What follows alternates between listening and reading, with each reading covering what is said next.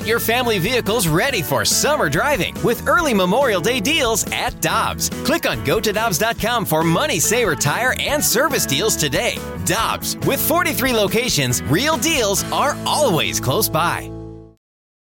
It's only a kick, a jump, a block. It's only a serve. It's only a tackle, a run. It's only for the fans. After all, it's only pressure. You got this. Adidas.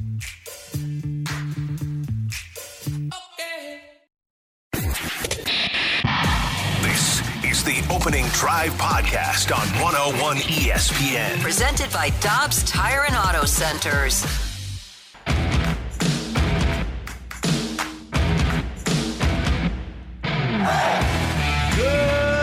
Everyone. Happy Friday Eve from the opening drive on 101 ESPN. It is 7 o'clock. Your time check brought to you by Clarkson Jewelers. Oh, are we? And we're really officially excited. licensed Rolex Jewelers. That's Friday Well, it's, it's Friday for Brooke you, isn't Grimsley it? is here. It's Friday for me. Yeah, right. Oh, yeah. I get to go to the doctor tomorrow. Oh, how special is that? That's, yeah, it's going to be so fun. Super Bowl champ Carey Davis, Brooke Grimsley, Randy Karraker.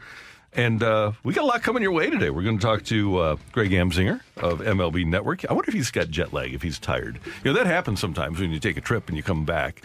Uh, you, you, you get the jet lag and then you wind up losing a bunch of games. But Greg doesn't play, so he's, Okay. so he's going to have fine gonna MLB be good to go. tonight. No Yeah, jet lag, He'll but be we, good. we might have to keep it to about 10 or 12 because uh, he- he's been talking a lot. Yes, he has.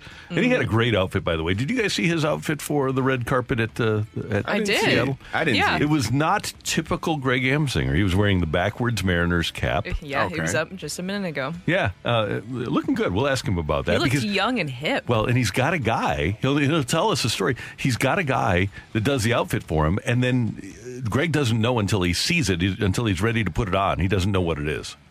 He trusts Wait, the what? Yeah, so we'll we'll ask him about that. We're also on Champions Week. You're going to talk to Sammy Blais, member of the 2019 Stanley Cup champions. One of the reasons that Carey had to tell me that. Uh, we were actually starting the show, which ordinarily does happen at seven o'clock.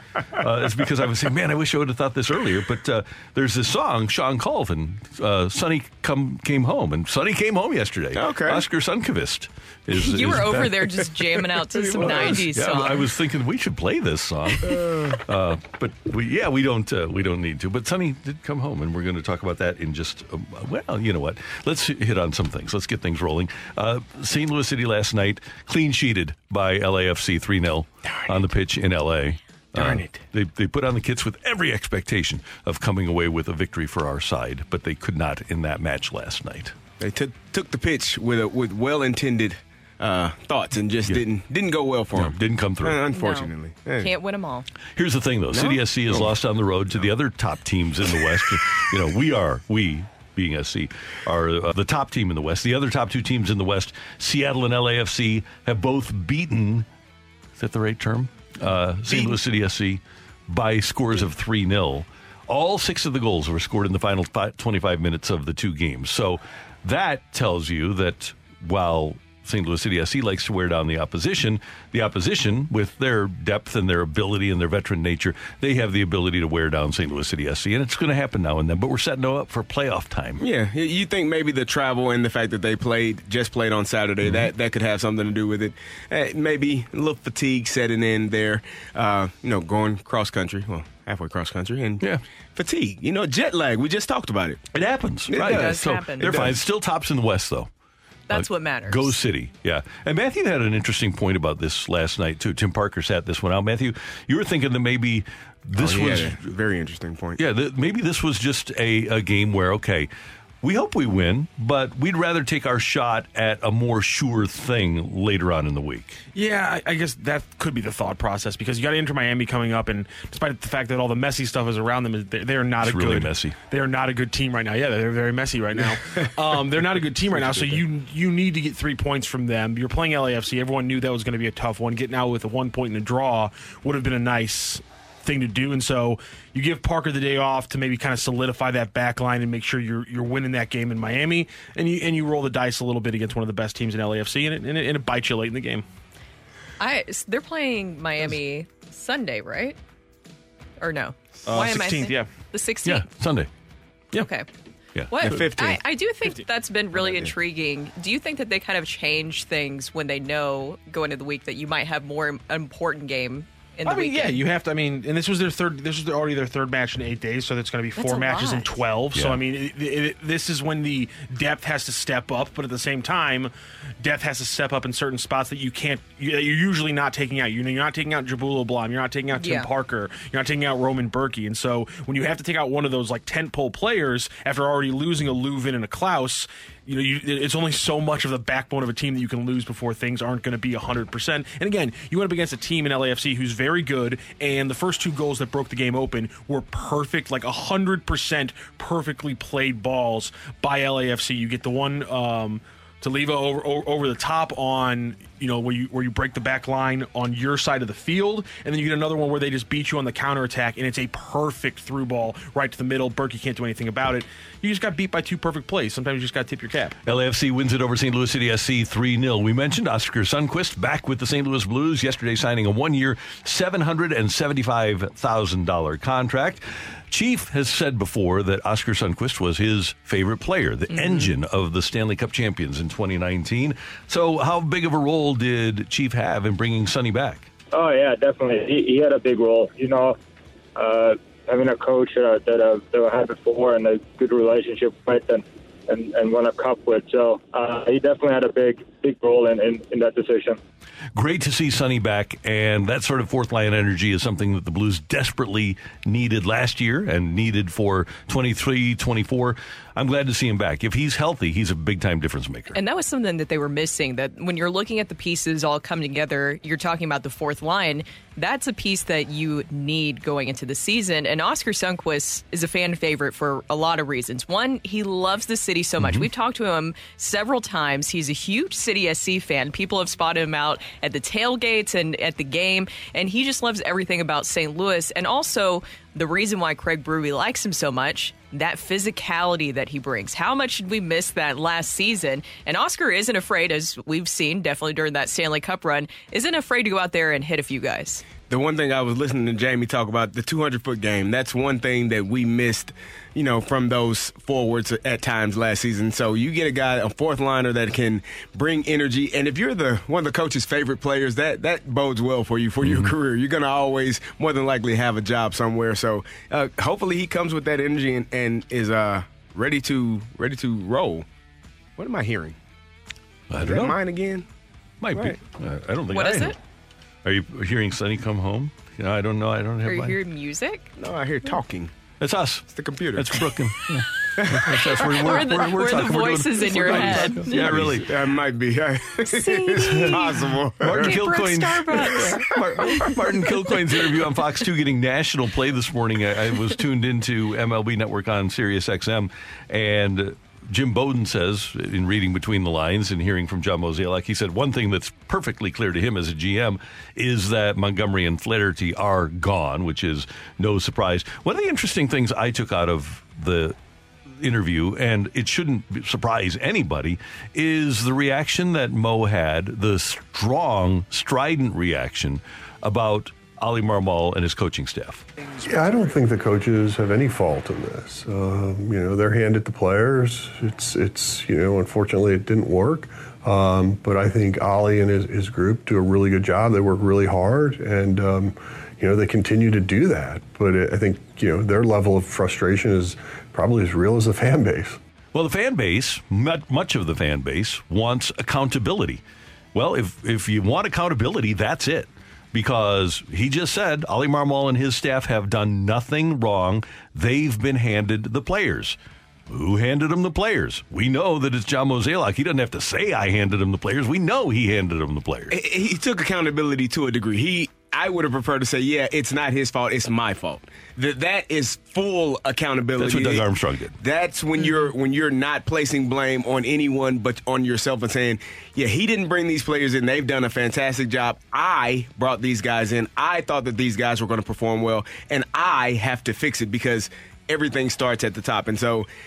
Yeah, there's some accountability. We but can infer it's- accountability. Yeah, but you never want to infer. You want. I want the. I want hundred percent to know that this is what it is, and this is how you feel as well. And here's my question if the coaching staff and the manager have been pristine, and he said they have done nothing wrong.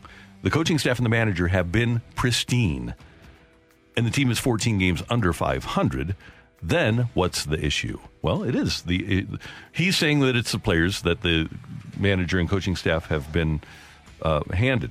Well, then to me, the accountability should go right to the top. And I can accept a losing season, but you better fix it. You better fix it right now. Yes. And they've got the opportunity to do so. But the, first of all, I, I think it's ridiculous. You don't say that anybody has done nothing wrong. I mean, hell, I do things wrong. Well, And- it can, you really can if they're only doing what you're telling them to do. So Well- if, if you are, if I give you a playbook and I, I give you a sheet of paper and you go one, two, three, all the way down to 10, 100%, that's, but I told you to do that, that's not your fault. Well, one day you've got Oli Marmol saying, we're going to have Willson Contreras DH and play the outfield. The very next day, less than 24 hours later, you've got John Mozeliak saying, no, he's not going to play the outfield. Well, that was something he was told.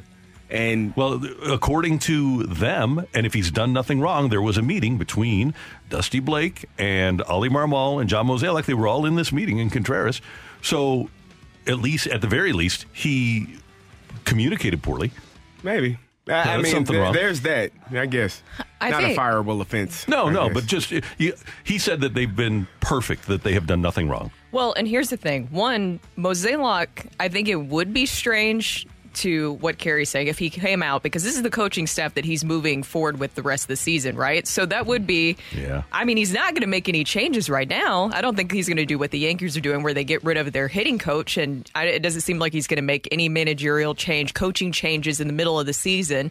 That would be very unusual. So uh, if he goes out there and says, "Yeah, you know, they haven't done a good job. They haven't really executed the plan that I handed to them. This is a roster. Yes, there might have been some pieces missing, but, you know, still we expected more out of this coaching staff. How do you think that Oli Marmol and the rest of the coaching staff would respond for the rest of the season? I don't think they have. He has to say that, but and maybe I just expect too much because I hear Doug Armstrong so much, and I think Doug There is a Armstrong handles these perfectly. He Well, says it's yeah, he all takes- it's all of our fault. Yeah. It's mostly my fault, but it, it, it falls on all of us. And that's real. Yeah, Because every yeah. party has to do their job to the best of their ability. If you're the general manager, Pobo, I have to get better players. If you're the manager, I have to put our players in a better situation. And if you're the players, I got to play better when my opportunity is presented. Here's my biggest concern.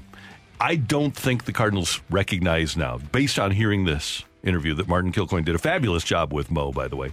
And I think you can see it at uh, at Fox 2 Now, right? Fox2now.com. He, I, he's got the full uh, The whole. Kilcoyne conversation. I don't get the sense that Mozeliak particularly understands that the Cardinals have been caught and passed up by much of baseball. That's my biggest concern is that they think it's a fluke rather than they've been caught and passed up in terms of intellectually advancing their franchise. When you look at some of the franchises that are at the top right now, they're doing things in a different way. They're doing things better than the Cardinals used to do when the mm-hmm. Cardinals did it. And my concern is that the Cardinals think we're still cutting edge here and this is a fluke. And I don't think that's the case. I think they've been passed up by a lot of franchises. And that's where the accountability needs to come in a little bit more, right? That's where it needs to come in a little bit more from the front office, from the Cardinals organization, where it says, okay, what what we've done has maybe led to this point. Because I think we could all agree what we're seeing this season is a culmination of a lot of things that have probably happened or taken place, moves made, people who've been let go, different things like that coming together, coming to a head this season. And so it's no wonder that you're starting to see some things kind of fall through the cracks or really be exposed in this organization. Things have to change. That's why we talk about bringing in those outside voices, somebody with a different perspective coming in. Because another thing that bothered me this season, he didn't say this, thankfully, because I think that he was very aware of the situation that they're in right now. Remember when they kept saying, like, well, you know, the rest of the division? I hated that reliance or that feeling that the rest of the division was just going to somehow bottom up and the Cardinals were going to rise to the top. I l- really think that was part of their plan Yeah. this season. Is mm-hmm. they saw the other teams passing them within the division. And they were like, no, no, this is that's not real. That's not real. The Pirates, of course, they bottom out, but you know, this isn't real with what we're seeing with the other teams in the division. That reliance on the other teams in division bottoming out so that you can kind of rise to the top is that something that you think that they're building their roster with going into the season I think they. I think when you are when you have been as good as the Cardinals have been for as long as they have, especially in this division, there is a, a you become a little bit more comfortable knowing that these teams are who they are. Again, when we play the Cleveland Browns, we know they're, they're Yeah. the Cleveland mm-hmm. Browns. At some point, they're going to brown. That, that's just mm-hmm. what they do. And so when you're dealing with the Cincinnati Reds, when you're dealing with the Pittsburgh Pirates, the Chicago Cubs, you know at some point they're going to do what they always do. It just hasn't happened yet. This is this is one of those seasons. The Cleveland Browns went went ten and six one year, and it was a shock to everyone. We Yeah. Oh, what the hell? This is a really good team. Derek Anderson's quarterback. It's a different team, but it, it's not the norm. So normally they'll be they'll be in the right spot, but the Cardinals have to do better internally in how they develop, how they evaluate, how they develop, and what the product is that they put out on the field every day. One other quick thing, and Brooke, you mentioned this before we came on the air about the injuries, the pitching injuries. Yes. The Braves have lost their top two starters for most of the season. Max Fried and Kyle Wright have been out for most of the season. They have the best record in the National League. Don't give me injuries. Hmm. All right? You were supposed to fix the injury issue. That was what you told us yesterday. We didn't really engage. Well, you told us, you didn't tell us yesterday. You said yesterday you couldn't do it. You told us during the warm up that you didn't really engage with the depth that you should have engaged with. But the Braves are able to go out and get a guy named Bryce Elder who's 11 and 2 with a 3.44. They, they bring him up from the system. Last year, of course, they had the rookie of the year. Uh, Strider, I'm sorry, is 11 and 2 with a 3.44. Elder 7 and 2 with a 2.97. They still have Charlie Morton going, and Charlie Morton's kind of their version of Adam Wainwright, but he does have 17 starts this year. But they're bringing people up, and they are succeeding, and they didn't have to necessarily protect their young pitching. So don't give me pitching injuries when I'm looking at Atlanta with their top two guys out. And what, what I was referencing for anybody who wants to see that. So Fox 2 didn't put out the full interview. Martin Kilcoyne on the, uh, what is it, the Kilcoyne conversation, right? Yeah. Put out the rest of the interview where Mozeliak clearly talks about he brought up injuries several times this mm-hmm. season. And I said to Randy and to you, Carey, during, uh, like before the show started, is I think the only team that can really complain about that is the Yankees, honestly, where it completely, you could say, point to derailed a lot of their season. I know that you didn't have O'Neill, but remember you had a logjam in the outfield position. I mean, several guys waiting. And when it comes to pitching, you pretty much are set with a lot What of guys, you other than Adam Wainwright. What yeah, he's the only when you one who's started. been hurt. The only pitcher Yeah. who's been hurt. Yeah. So I'm, I'm with you there. All right, we're off and running here on 101 ESPN. Coming up, get your text into the Air Comfort Service text line. For sick of it, it's 314 399 9646. 314 399 Yo ho! Sick of it. Next on 101 ESPN. You're back to the opening drive podcast on 101 ESPN. Presented by Dobbs Tire and Auto Centers.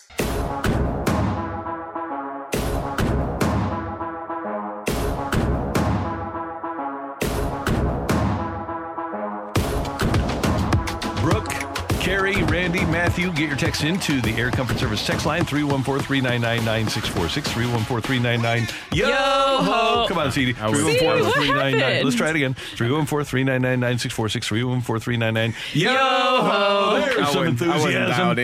Dialed in. Uh, guys, LeBron says he's not retiring. LeBron, you don't have an announcement to say you're not retiring. You have an announcement to say you're retiring. I'm sick of you talking about maybe I'll play, maybe I won't. You know what? When you're ready to not play anymore, tell us. Otherwise, just play. Eh, that's it. There's a thought. I'm sure he does get asked quite a bit, though. Eh, don't have to announce it. No, no one needs Tom to know. Brady kind of did a little bit of the same thing, though, right? Yeah, right? he did. Yeah, a little, another diva. Randy. Yep. You know what I'm sick of? I'm sick of Cardinal fans complaining. I don't want to hear about Zach 'em. Gallen or uh, Adolis Garcia, Brock Randy Human. Arozarena. Why do I have to? What, why? You sound like a scorned ex. Like you're, you're, you, you sound hurt. Who hurt you, bro? It's over. I don't hear you all complaining about Austin Gomber. You don't complain about Luke Weaver or Carson Kelly. You know why? Because you got pretty damn good players in return for those two, for those guys, right? Yep. Quit complaining. Yep. Drink, so, yeah, hey, yeah. cry. That no one cares. Stop crying. And if you are of an age to remember, did you really want to give Willie McGee back and get Bob Sykes? did you Yeah, really I want to do you- that? you- this is the part of the business. You win some, you lose some, Mm-hmm. but you live to play another day. And the Cardinals are they're they're here. and nobody They're- wins every trade. no one. No. And and Matthew Liberatore could potentially, maybe, somehow, one day. I don't know what that day, when that day will be. Be a number five starter. Maybe. But be- one he'll be day. something. Don't know when. I got you. We'll be waiting, but you know, I, I, Ella am- Harris Montero. You hear anybody complaining about that? I don't hear anybody. I don't complaining about that. either. what the hell are we doing Yeah, here? we got we got 2020 hindsight. Here's the other thing: if you're going to take back Uh, along these lines, if you're going to take back the Ozuna trade, okay, man, I wish we had Gallen and Alcantara. Well, if you're going to take back the Ozuna trade, then you've got to take back the Goldschmidt and Arenado trades. You can't just pick and choose what you like and what you don't. Ripple It's, effect. it's- it's the butterfly effect. Yeah. You change one thing, you change everything. Yeah. Can I just say maybe one that we can keep and be sour about? Randy Arozarena. I think that maybe that's one that you can get a pass on. I will still never exactly understand that one. I can understand fans' friends frustrations with that one. I thought it was really interesting the other night. And the fa- fans' frustration, by the way, on the night of that trade in 20, 2020 or 2021, whenever it was made, 2020, uh, January of 2020. The fans' frustration, they couldn't believe that the Cardinals traded away Jose Martinez. Oh, I remember it. Yeah, everybody loved Jose Martinez. Everyone loved Yep. him. But And my- Randy but my Arozarena was point a is- and then the other one other note, like was said the other night by former Major League general managers on MLB Network during the draft, when that trade was made, nobody could believe that Tampa Bay would give up Matthew Liberatore. There yeah. you go. Everybody thought I'm just uh, Randy saying. Rosarena was the ultimate afterthought in that trade. Yeah. Well, you're gonna you'll definitely get some texts. I knew that he was great. They didn't Yeah. give him a chance. But they I think in hindsight, my frustration is it continues with are we fully evaluating certain players? We're talking about Latin players yesterday. That's where I can understand fans getting upset because you could argue for the rest of time that he wasn't given enough of an opportunity or enough of a chance to be looked at. Absolutely. Uh, you know what, guys? The thing that the thing that I am sick of because I keep on refreshing over and over again. I am sick of not knowing if DeAndre Hopkins is going to sign with the freaking Titans or not. and there's somebody in this room that has connections that can give me like a heads up if I'm getting my hopes up for nothing. Brooke, I, I got you. Uh, he's not. I heard. There's- there's- heard he's the in the cover. contract They that gave him a great yeah, they offer, gave him a- right? uh, uh, yeah, they, they reported it. It was a, a better offer.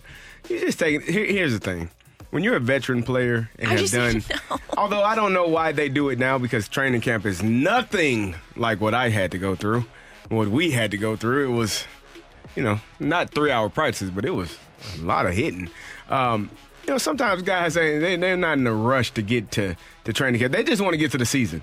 'Cause you- And plus, you don't get paid in the off season. So why in the hell do I need to do any work Yeah. during the off season? but he needs to prove he's You need, to, you need well, not health. He needs to. He he would need to know, you know, learn the offense, learn the terminology, uh, get acquainted with the quarterback. Who, who's the quarterback for the Titans? Ryan Tannehill. Is Okay. he not? Is For he not moment. exciting? I don't know who the quarterback is this year. Text six uh, text three one four three nine nine nine six four six. Matthew, what do you got? Uh, well, Carey, you might want to just you know walk out of the studio and not listen to the rest of the segment if you don't like. I'm Cardi ready. no, and they being talked about angry. me too. I It's love it. fine. Oh no! Oh yeah, I'll read this one first of all. I'm sick of your bad grammar. Agreements that was popular in the 18th century. It's obscure, archaic, dead. Brooke, what are the pronouns you use? You misuse in compound subjects. The other day you said him and Goldschmidt. Really? Oh my god. Touch grass, dude. Woo, grammar police. somebody somebody get this person a him and this person i don't know now i just want to keep saying things to piss this person off You'll be okay. Three one four. Sick of Oh it. God. The national baseball media assuming Arenado and Goldie are gone. It's just clickbait for their damn articles. Yeah, Sick of it. Yeah, there's a much greater likelihood. Arenado's not going anywhere, and there's a much greater likelihood of Paul Goldschmidt signing an extension than not being a Cardinal. You think he's going to sign an extension? yeah, I think that they're already working on it. How many I years? actually agree with How much money? one. Probably two years, and probably he's making 26, so I'd probably say 28, 30. Okay. Eh, eh, terrible. I'm sick of people using speakerphone in public. Oh, you listen. Have you ever seen the videos where somebody's on the speakerphone and then someone next to them is answering the questions? It is hilarious. Like it, it, it, it, it makes the person on speakerphone so mad that someone would have the audacity to be in their con- bro. You're loud as hell. Yeah, We can hear everything. We can hear everything. I, I, I think I'm gonna do that one day. Someone on speakerphone talking loud. Hey, how you doing? I'm good. Well, how are you? Just, just respond to everything that they say. Uh, it's beautiful. I was, I was in my apartment complex the other day, and a guy's walking around on, on the sidewalk on, having a phone conversation. And instead of just putting the phone up to his ear, he's keeping it right here and having it to his speaker. That's why I'm they like, make headphones. Come on, my guy. Yeah, there just you like go. put the phone to your ear. Like, what are you, what are you doing?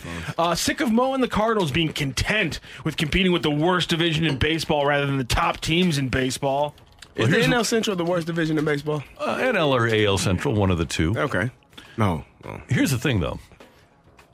I did not do well in school, as you guys know. But one thing I do know is that St. Louis is in the central portion of the country. Okay. It would be very foolish on the part of Major League Baseball geographically to put the Cardinals in the West or the East. We are in the central part of the country. So why wouldn't you have the Cardinals in the National League Central? Yes. I agree. I, I, I concur. Just, I didn't really listen. You say what you will about John Mozeliak. I don't. I didn't. I didn't hear a content version of John Mozeliak in Oh, the no. interview. Uh, I'm sick of the Cardinal organization trading away top prospects. Yeah, I am too. Alright. And Montero, Mateo Gil, man, that one still kills me. What are the chances that that? Magneuris Sierra. What are the chances somebody who sent this in or something like it also really wanted them to trade for Sean Murphy?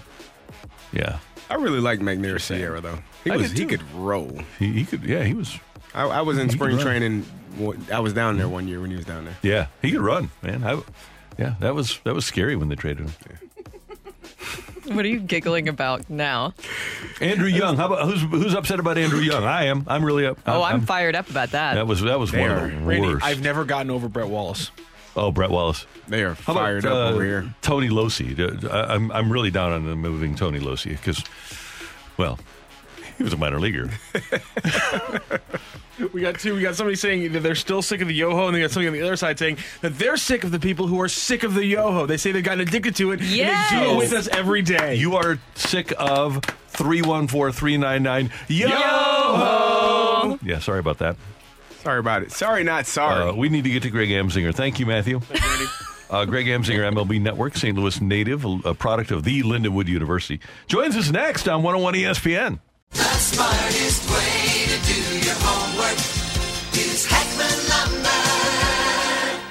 Warm weather means homework for homeowners. And if your homework means a new deck, then turn to the deck experts at Hackman Lumber. Browse the largest inventory of decking materials and deck accessories in Missouri at Hackman Lumber Company. Talk with their experts about treated lumber, cedar, TimberTech, Trex, Evergreen, and Azek to find the best deck for you. Check out endless choices of railings, balusters, and LED deck lighting options. Hackman Lumber Company will not be undersold on in stock decking materials guaranteed. You can choose to do it yourself with Hackman's expert advice, or they can recommend reputable contractors to do the work for you. Hackman Lumber is an authorized Yeti dealer and also stocks a large assortment of grills. So celebrate summer with a new Big Green Egg, Weber gas or charcoal grill, and all of the accessories from Hackman Lumber. Come visit their showrooms in St. Charles, Pacific, and Troy, Missouri, or online at hackmanstl.com. When you need mealtime inspiration, it's worth shopping Kroger, where you'll find over 30,000 mouthwatering choices that excite your inner foodie. And no matter what tasty choice you make, you'll enjoy our everyday low prices, plus extra ways to save, like digital coupons worth over $600 each week. You can also save up to $1 off per gallon at the pump with fuel points. More savings and more inspiring flavors make shopping Kroger worth it every time. Kroger, fresh for everyone. Fuel restrictions apply. You're back to the opening drive podcast on 101 ESPN. Presented by Dobbs Tire and Auto Centers.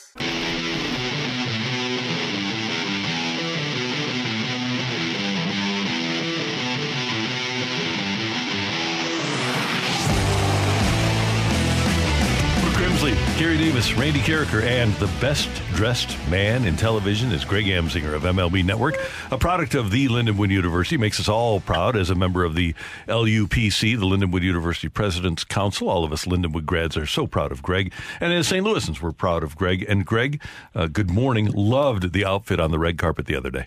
Well, I, I really appreciate that. I, I apologize to your listeners because I sound like a frog with a bad smoking habit.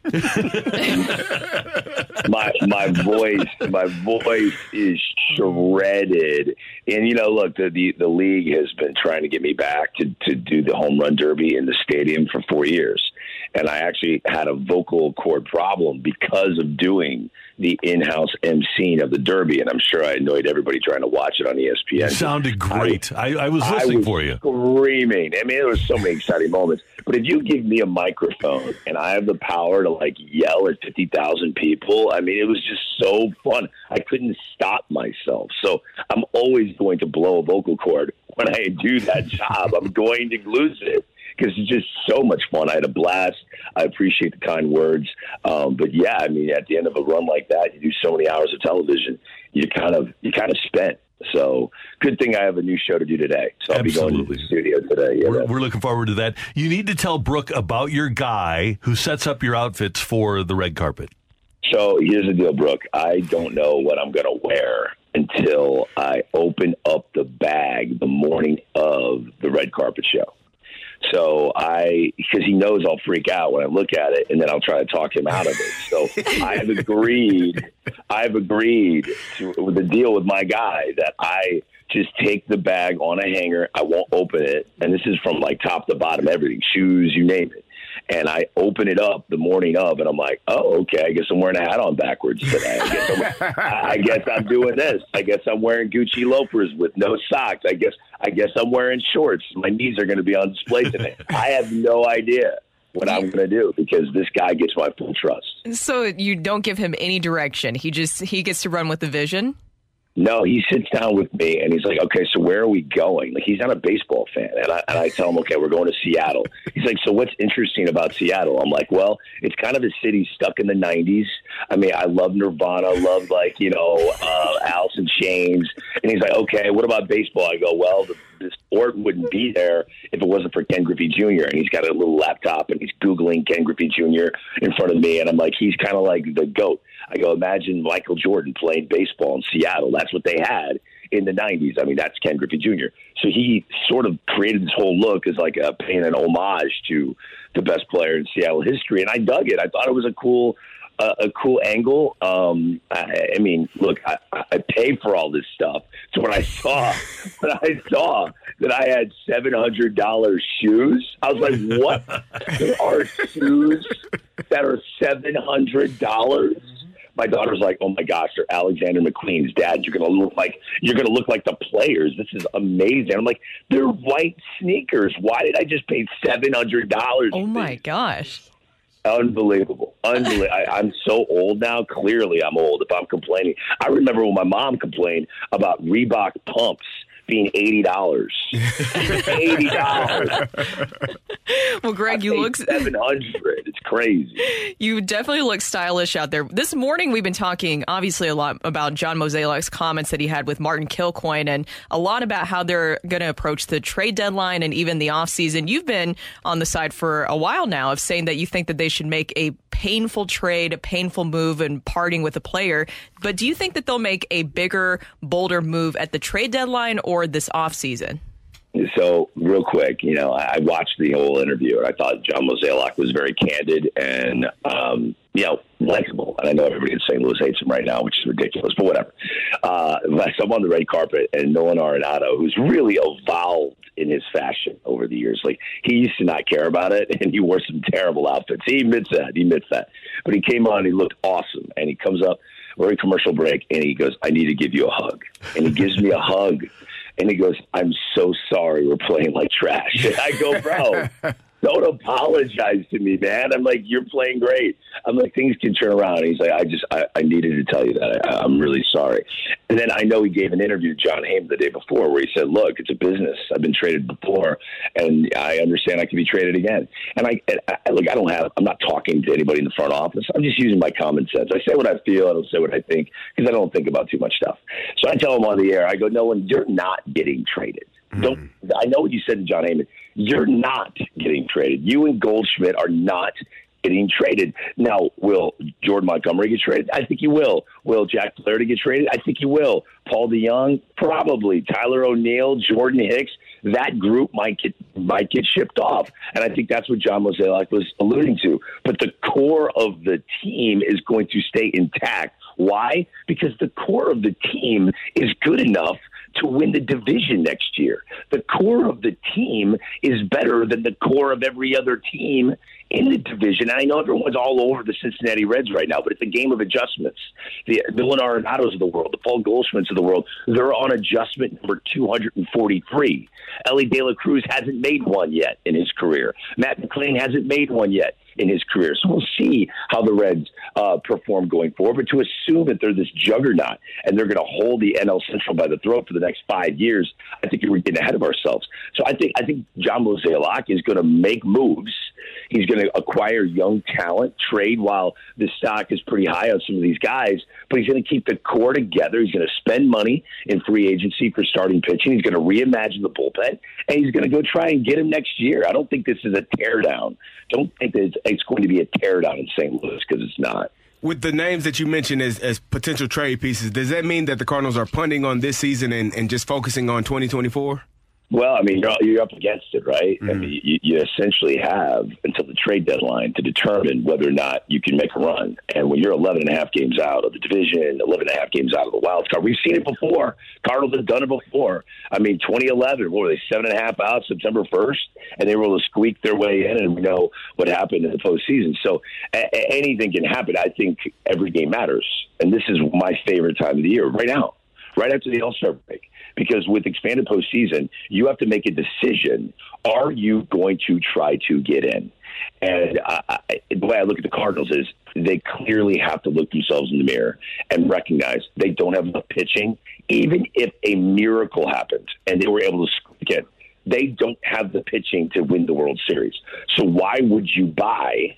Why would you buy talent? Why would you trade away young talent for Lucas Giolito and Lance Lynn to put them in your rotation when you know that isn't going to help you win the World Series? There are teams like the Cleveland Guardians. Uh, they could win the division. That's great. Are they going to be buyers? They, no matter what they buy, they're not good enough to win the World Series. So, a lot of teams have to have some soul searching right now, including the St. Louis Cardinals. Greg, how do you like the Cardinals' first round pick, Chase Davis out of Arizona? He had the best swing in the entire draft. Best swing in the entire draft. And I got a chance to meet him at the combine, talk to him the night of the draft. This kid's a star, man. Carlos Gonzalez reached out to him, Cargo, who had one of the prettiest swings of all time. And he was like reminiscent of Ken Griffey Jr. and said, Yo, you- you're better than I was at the same age. Hmm. And this kid is a stud. I, I I thought it was just amazing draft class for the St. Louis Cardinals. You had to wait till I think round eleven for them to pick a high school player. It's pretty much all college players, and, and this is what they want. They they clearly had a vision for this draft class. They want guys that are safe picks.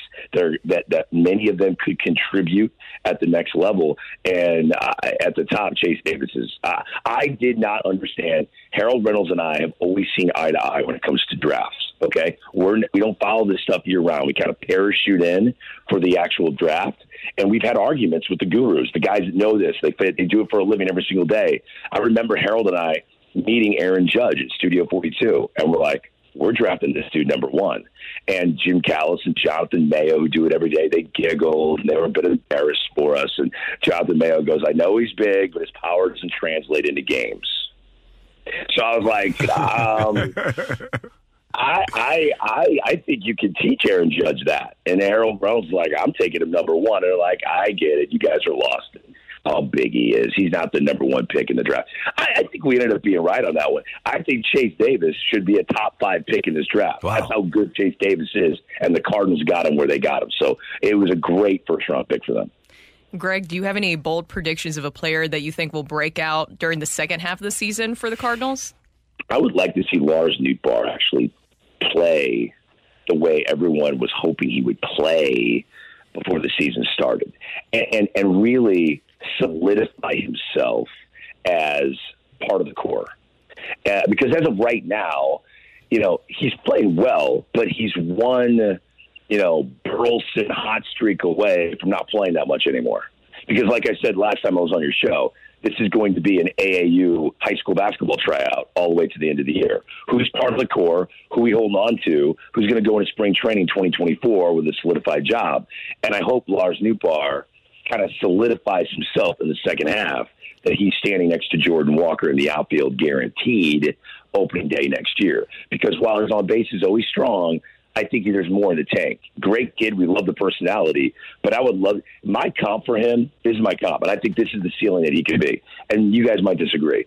I think a young Andy Van Slyke. Hmm. Yeah, that's a good call. Hmm. That's a good call.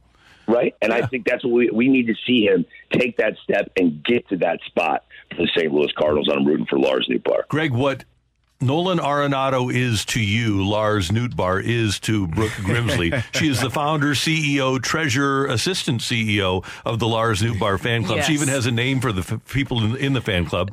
Uh, uh, our name is. Are you ready for this, Greg? Because you're allowed to join. Nutty Neuters of Newt Nation. Wow, the alliteration is fire. that is really well done. I remember before the season started, Brooke, and you're like, okay, give me your starting outfield. And I had Lars Nootbaar as the fourth outfielder. I think Brooke tried to hang up on me while I was live on the air. I think she reached over and your producer caught her hand away from the phone because she wanted to hit click.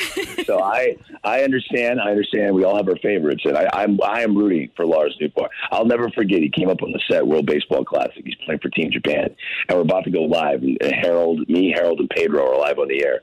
And right before we go live, you know, we just get we just assume all these kids or all these players are like comfortable being on TV, and he's you know obviously a huge personality, and he's looking around and he's smiling to ear. I go, "Hey man, you all right?" And he goes. I'm freaking out right now. I can't believe I'm on with you three guys. I can't believe I'm on with you three guys. I watch you all the time. And I'm like, man, I love this kid. He's so genuine. So, yeah, I understand why you're the president of the fan club. And I would love to be a member of the, what is it again? Nutty Neuters of Newt Nation. Yeah, the, I want to be a nutty neuter of Newt Nation for sure. All right. I'm, I'm waiting for my T-shirt, Brooke. I'm waiting for my uh, T-shirt. Greg Amsinger, two more things. Number one, before the season, you picked Tampa Bay as your World Series champions. We're at the All Star break. You have a chance to revise. The 2023 World Champions are. The Tampa Bay Rays will win the World Series. They're going to trade for Max Scherzer. Hmm. And Max Scherzer is going to down. love Everybody write it down. He's going to love going to the Tampa Bay Rays. Their front office ahead of the curve, and he's going to learn a lot. He wants to pitch until he's in his early 40s, and I think that is where he goes. I talked to Shane McClanahan during the home run derby, and he's feeling almost 100%. I think he's the most talented left-handed pitcher in the game. Glasnow's back. They're going to get Rasmussen back. This is a team that's ready to win. Taj Bradley's a rookie that's very impressive. The bullpen is loaded. I still believe the Tampa Bay Rays with Randy Arozarena, who is one of the great performers in our sport now. I believe they win the World Series. Yeah, you just got everybody fired up here. And finally, a tweet from St. Charles High School activities. They say, please tell Greg Amsinger hello from the St. Charles High School. Uh, you know, it's so great. I, I'm a proud pirate. And for years, when I would come on different radio shows, they'd be like, Greg Amsinger, who went to Duchesne High School. Greg Amsinger, who went to St. Charles West High School. I'm like, no, no. I went to the St. Charles High School. And Art Holliday and I are very proud of that because he was the other rock star that went there. And I was so enamored with the great Art Holliday. And I text with him all the time. And we follow their basketball and football seasons and, and baseball seasons. So we are proud alums of the St. Charles Fighting Pirates. Now, when I went there, I know I'm running out of time. When I went there, the, right before my freshman year, the school burnt down. So for four years, I went to school at a trailer park. No lie. and now it's a beautiful building that I never really stepped foot in. So all the kids are enjoying what I did not enjoy back in the day. But yes, I'm a proud pirate. Did you? You didn't live in a trailer in at Lindenwood, did you? Uh, I, I think for like half the semester. Okay. Yeah, yeah. That was like the dark times of Lindenwood University. They cleaned that up. Yeah, it's beautiful now. It's, it's dark unbelievable. ages, the dark ages. Go- yeah, going to Lindenwood was like kind of uh, on campus going to Woodstock. It was like Yeah. kind of weird for a while. Right. Hey, but, more, but they cleaned that up. It's all good now. It's first class. and more great things to come. Greg, it's always great to have you with us. Thanks for powering through with the voice. Greatly appreciate it. Love you, and we'll talk to you soon. You guys are the best. Take care. Have a great week. You too. Greg Amsinger, MLB Network. You can see him on MLB tonight. Coming up, get your text into the Air Comfort Service text line 314 399 9646 314 399 Yo ho! We've got Take It or Leave It coming your way. You're back to the opening drive podcast on 101 ESPN. Presented by Dobbs Tire and Auto Centers. It's time for Take It or Leave It. Want to say something? Want to put it out there? If you like it, you can take it. If you don't, send it right back. Get your text into 314 399 9646 and give us your take it or leave it. Brought to you by Gloria Lou Realty. Visit GloriaHasTheBuyers.com and start packing. That's my final offer. Take it or leave it.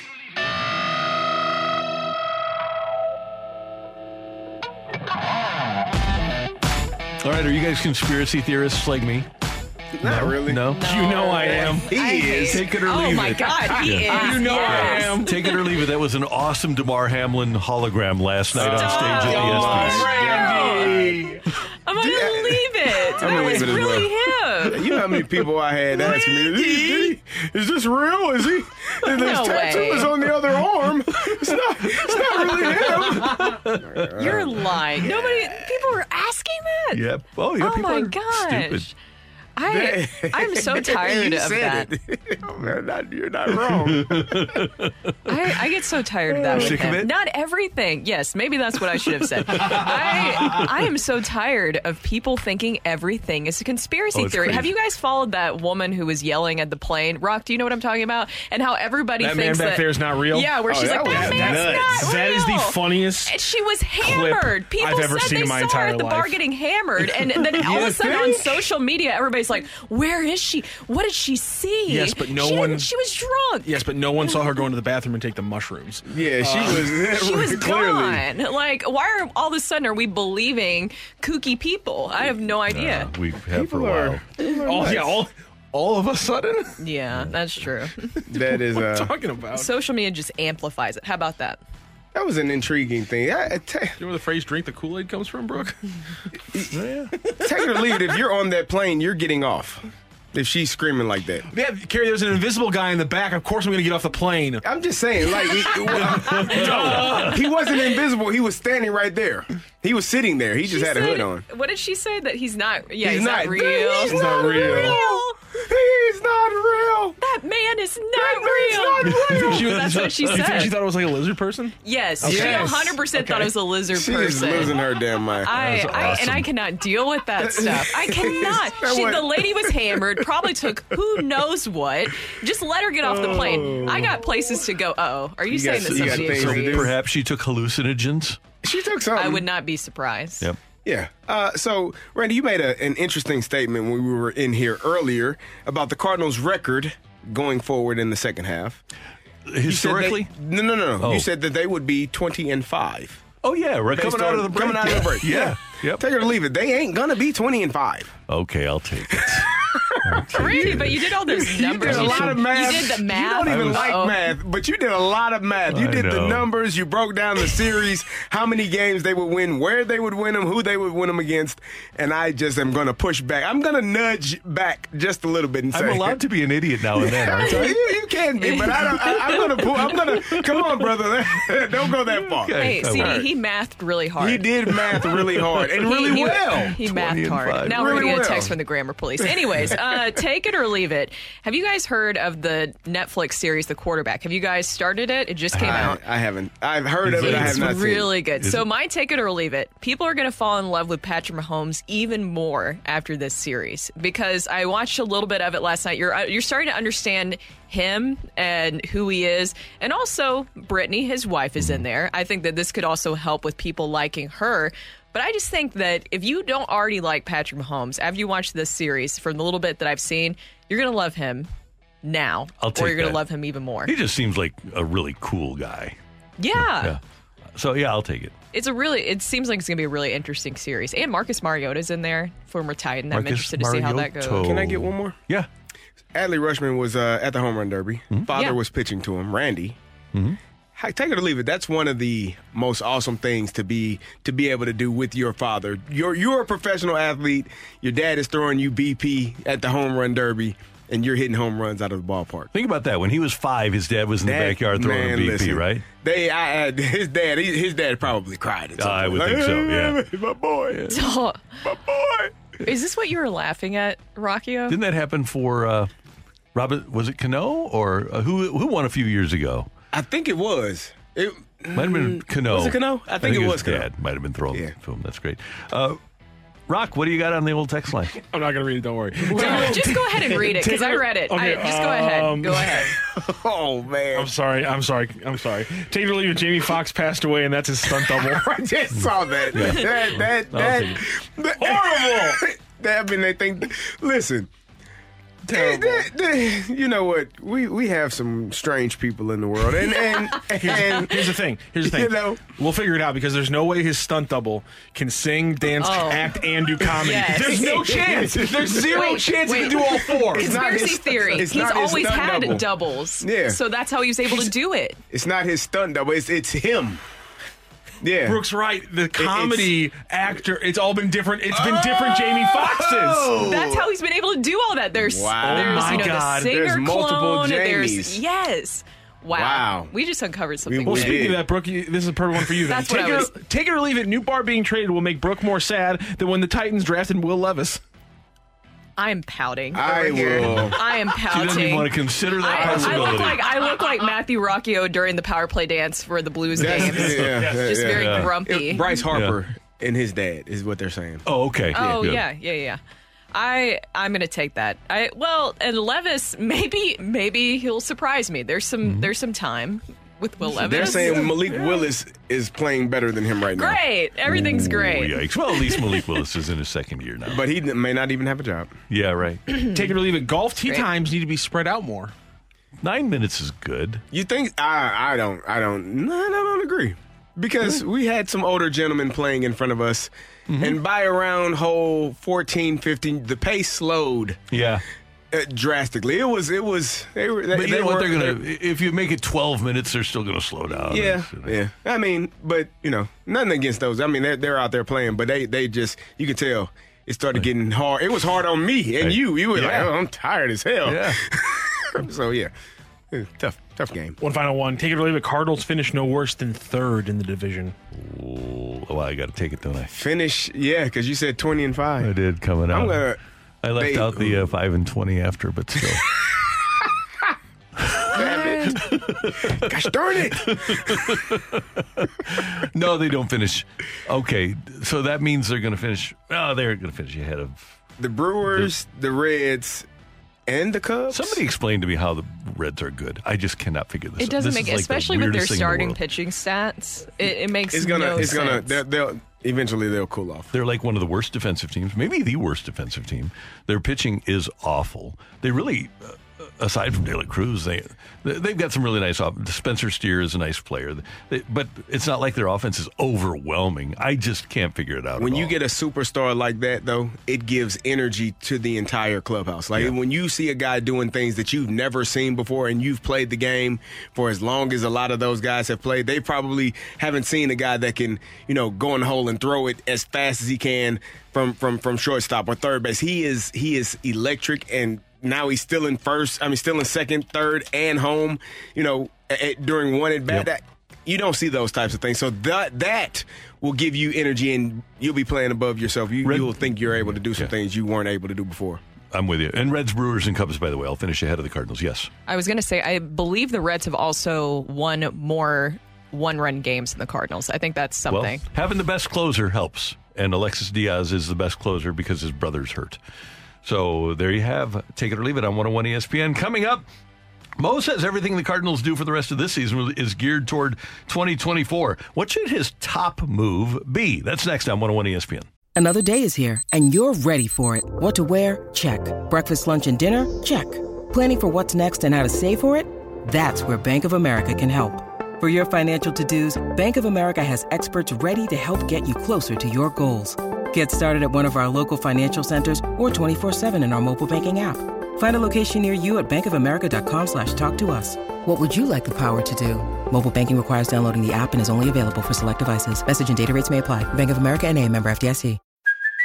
Hey, it's Kaley Cuoco for Priceline. Ready to go to your happy place for a happy price? Well, why didn't you say so? Just download the Priceline app right now and save up to 60% on hotels. So, whether it's Cousin Kevin's Kazoo concert in Kansas City, go Kevin, or Becky's Bachelorette Bash in Bermuda, you never have to miss a trip ever again. So, download the Priceline app today. Your savings are waiting.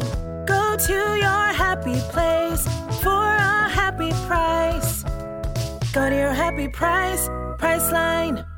Your back to the Opening Drive podcast on 101 ESPN. Presented by Dobbs Tire and Auto Centers. A fresh perspective on the day's top stories. It's the Opening Drive's Fresh Take. Brought to you by Schnucks Rewards. Reward yourself. Earn 2% back on every purchase with the Schnucks Rewards app.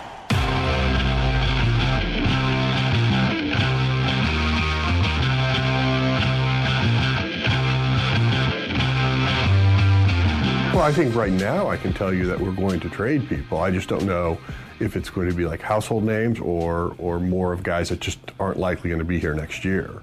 And so, you know, it's it's easy to talk about what we may or may not do at the moment, but we're not going to just like have like give away players. Um, you know, we want to get some value in return. We want to get some return that's going to help us for 2024, and that's going to be really our focus as we enter the trading period. I've been saying that for a while. It is 8.06 in St. Louis. Your time check brought to you by Clarkson Jewelers, an officially licensed Rolex jeweler. Brooke, Carrie, Randy. I love the idea of the Cardinals gearing themselves towards next year. They did that at the end of the 1998 season. Mark McGwire had hit all the home runs, and they wind up trading Royce Clayton and Todd Stottlemyre and they get back Darren Oliver and uh, Fernando Tatis, and he helped them out. Kind of like what the Blues did in making their moves to get the draft choices, but at the same time picking up guys like Vrana and Kapanen for next year. I, I think the Cardinals are close enough so that they can build towards 2024. If they're going to make trades, they need to get some young relievers. A few years ago, they traded Luke Voit and they got Gallegos and Chasen Shreve back. A couple of good young arms. Uh, they traded Tommy Pham and got Cabrera back. You need to make those sorts of moves to fortify your bullpen. And if the Cardinals can do it by the trade deadline, you can buy and sell at the same time.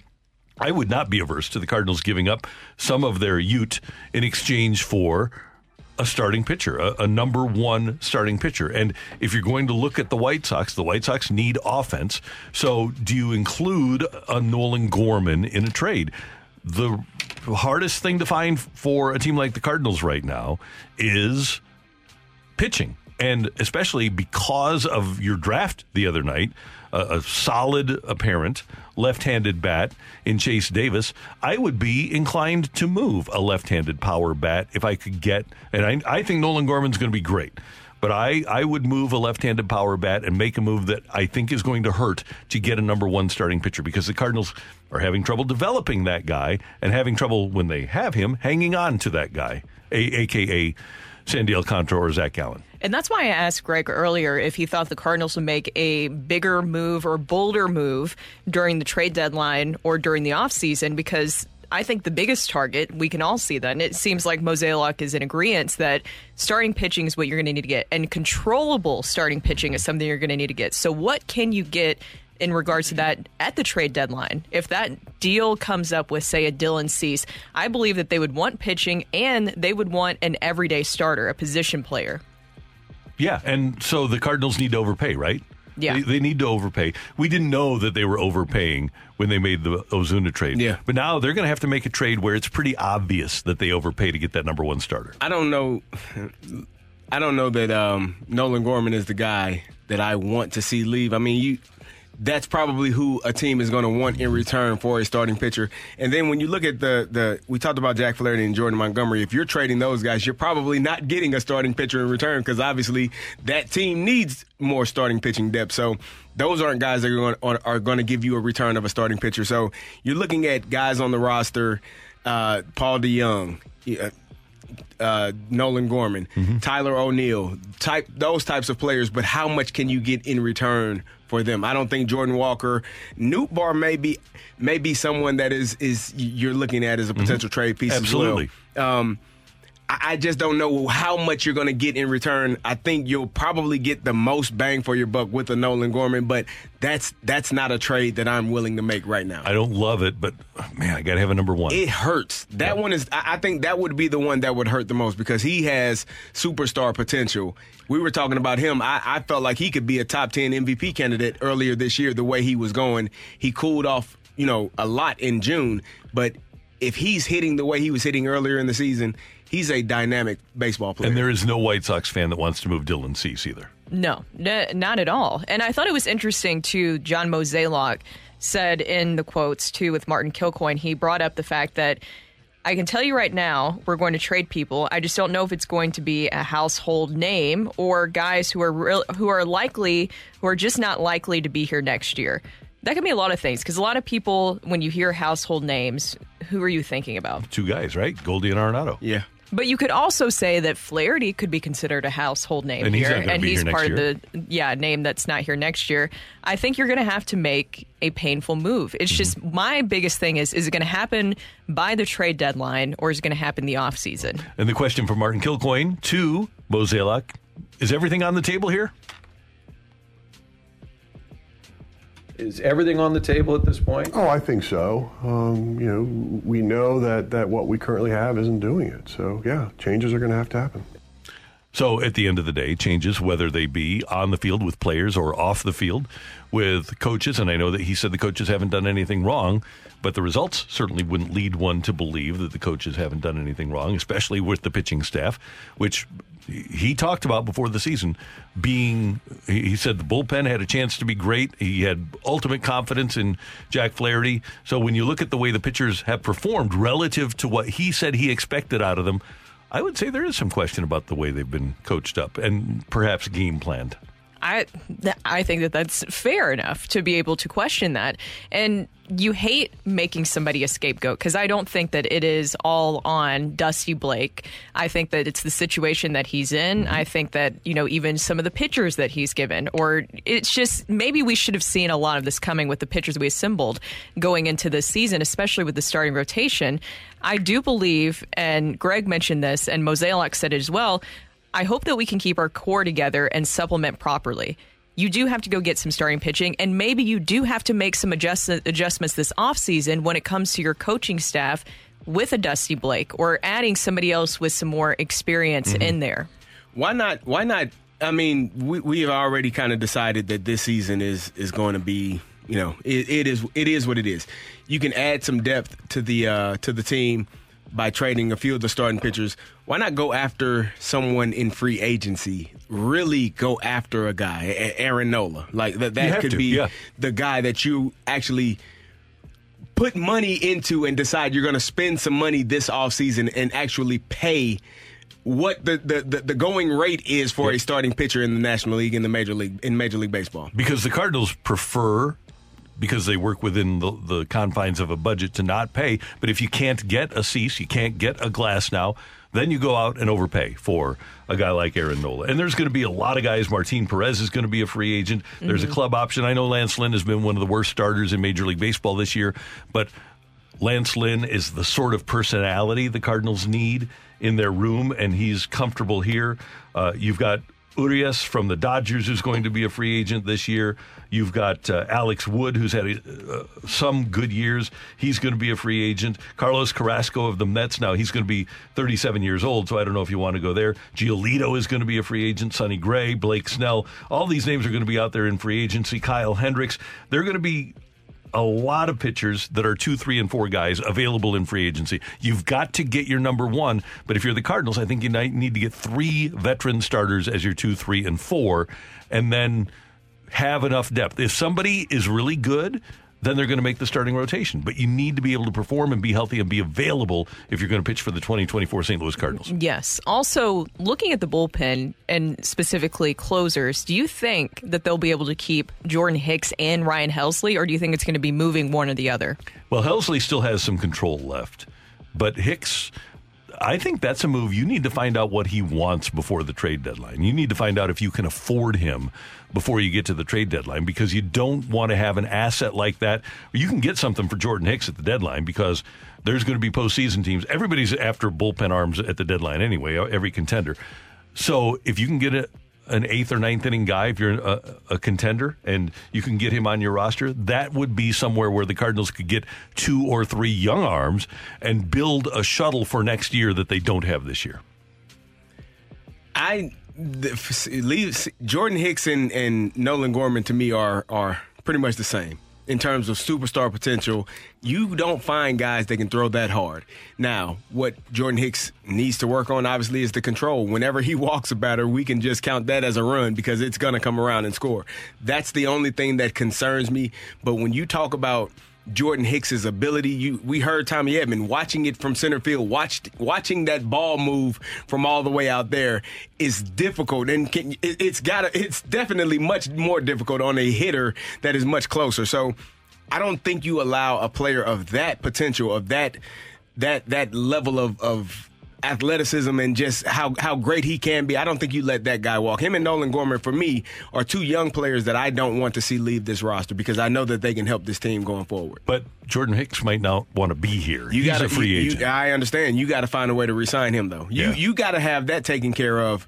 If you can, before he hits the free agent market, you don't let you don't let talent like that walk out the door because those types of talent talents again, Nolan Gorman, Jordan Hicks, those are the things that come back and bite you in the butt. But you also can't pay him so much that you can't afford to get your starting pitcher. You, gotta need figure the most you- important you- thing you have. You've Ryan Hey. Was the best reliever in baseball This is last the year. position they're in You're now. going to have yeah. to spend money. That's part of the game. That's Well- the part of the game that has passed the Cardinals by. When we're talking about Mm-hmm. the division and, and them losing space, losing spots in the division, it's because they are unwilling to spend money. You're going to have to not not spend money like the Mets, not spend money like the Padres, but you're going to have to spend more money than you are accustomed to to have a successful team, to keep the players in house and not allow them to walk away. But I think you also have to, and the Mets and Padres are great examples of this.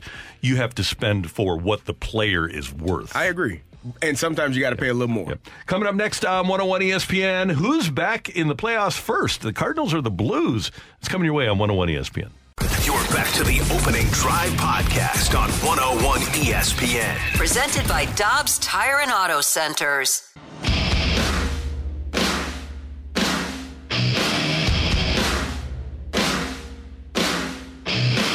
The history of, of, of our decision making overall has been, been pretty good.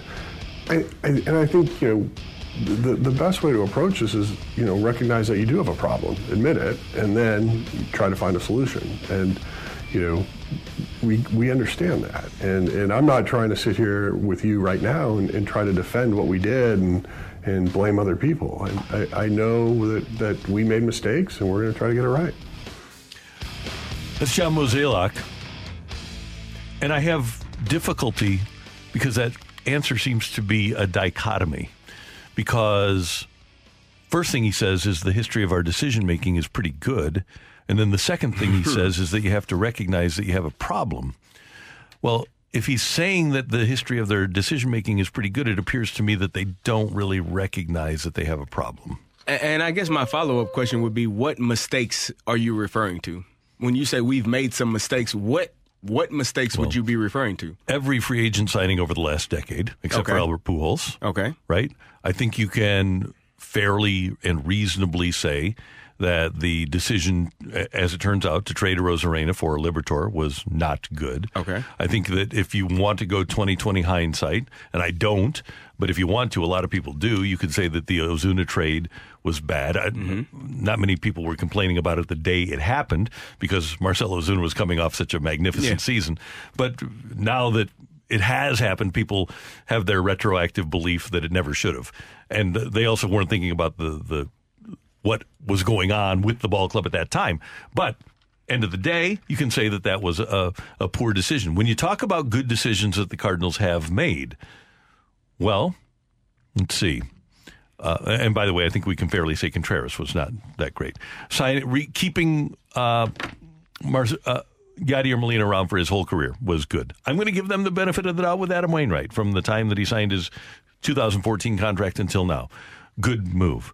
Uh, letting Albert Pujols walk, good decision. You think? Yep. Oh yeah, yeah. Be- Without the DH in this league and with his feet problems, yeah, there's no way that he would have been productive here.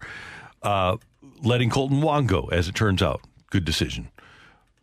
DeJong signing, no, not a good decision. The trades for Goldschmidt and Arenado, fabulous Yeah. decisions. I would say that there are probably more, and if you want to just go with the draft as a, an entire portfolio, the Cardinals have drafted very well.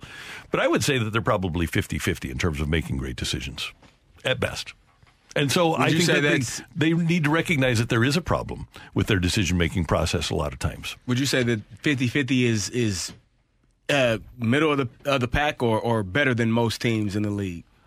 I would Or- say or- that or that's worse. probably middle of the pack. Okay. Some teams they don't care. Like Yeah. last year when the Reds traded Luis Castillo, that wound up being a good trade for them, but that, they shouldn't have traded Luis Right. Castillo. They could have kept him around. When Pittsburgh traded Andrew McCutchen and when, when they traded Glasnow, uh, they shouldn't have traded those guys. You get Chris Archer? Bad decision. But good organizations make good decisions. The Tampa Bay Rays have made a ton of good decisions in signing all their players. The Atlanta Braves have made a ton of great decisions. The Dodgers, uh, the Dodgers that let Yordan Alvarez get away. But who else have the Dodgers let get away that you say, oh man, that's a devastating blow to our franchise? The, the Cardinals do have multiple guys that fans legitimately have complaints about. And that's why I feel a little bit more comfortable, though, with them making a move at the trade deadline because a lot of the success that you talked about is happening via trades. Mhm. Free agency is where I get concerned. Offseason is where I get concerned because of some of the recent transactions we've seen with bringing in free agents. Steven Matz, I know that we're still not fully done with him, but you could also you could also argue are. that. Willson Contreras, you have Mike Leake, you have Brett Cecil. I mean, there's Andrew Miller. It goes down the line of some recent contracts via free agency that you can get concerned with. I feel a lot more comfortable how, with how they handle trades than free agency. Let's add the Mar- Matt Carpenter extension in here. Okay. I forgot know? about that one. Yeah. Yeah. So that seemed to be somewhat of a waste of money as it turned out. But there was salsa. There was also We're on salsa Yeah, high. That's a great point. Remember, it was in stores and everything. Yeah, let's compare and contrast because the Blues they seem to be the the opposite, right? When you look at giving up Jori Lehtera for Brayden Schenn, when you look at what they gave up with uh, Sobotka and, and Berglund, now granted, Tage Thompson is going to wind up being a good player, but you got a Stanley Cup out of Ryan O'Reilly, and then moving O'Reilly and Tarasenko apparently at the right time. The Blues decision making process has been pretty good. I think you can argue that they probably should have given no move to Petro. But when you look at the, the big picture, I really do think the Blues are in a better position to get back into a Stanley Cup final and win right now than the Cardinals are to get to a World Series and win. I don't know. I still think the Cardinals could have a better better chance. If we're talking about who's going to get there first, I still think the Cardinals can. I do believe I'm not happy with the starting rotation that we went into the season, but I'm going to agree with Mozeliak and Nolan Arenado that they're just a few pieces away from what they need to be a lot more competitive. I don't think that what we've seen this year is what these players are capable of. I think we all can agree that this roster should be playing better than it has been. That's what everybody's been saying, even the players. I think that they're just missing some pieces and this off season, just for the love of God, please work on fundamentals going Right. into the season. Four starters, three relievers, fundamentals, and some grit, some personality. That that that that would help. Do, do you think that the Blues are not going to make the playoffs this year? I think they could make the playoffs. I just believe more of what Tom Stillman said when he came in here that they might be not elite this season. I think the Blues will be better as long as they decide to play defense. As I sit here collectively in this chair at the home of the Blues 101 ESPN, I fully oh gosh, believe are you gonna you're gonna throw that at me?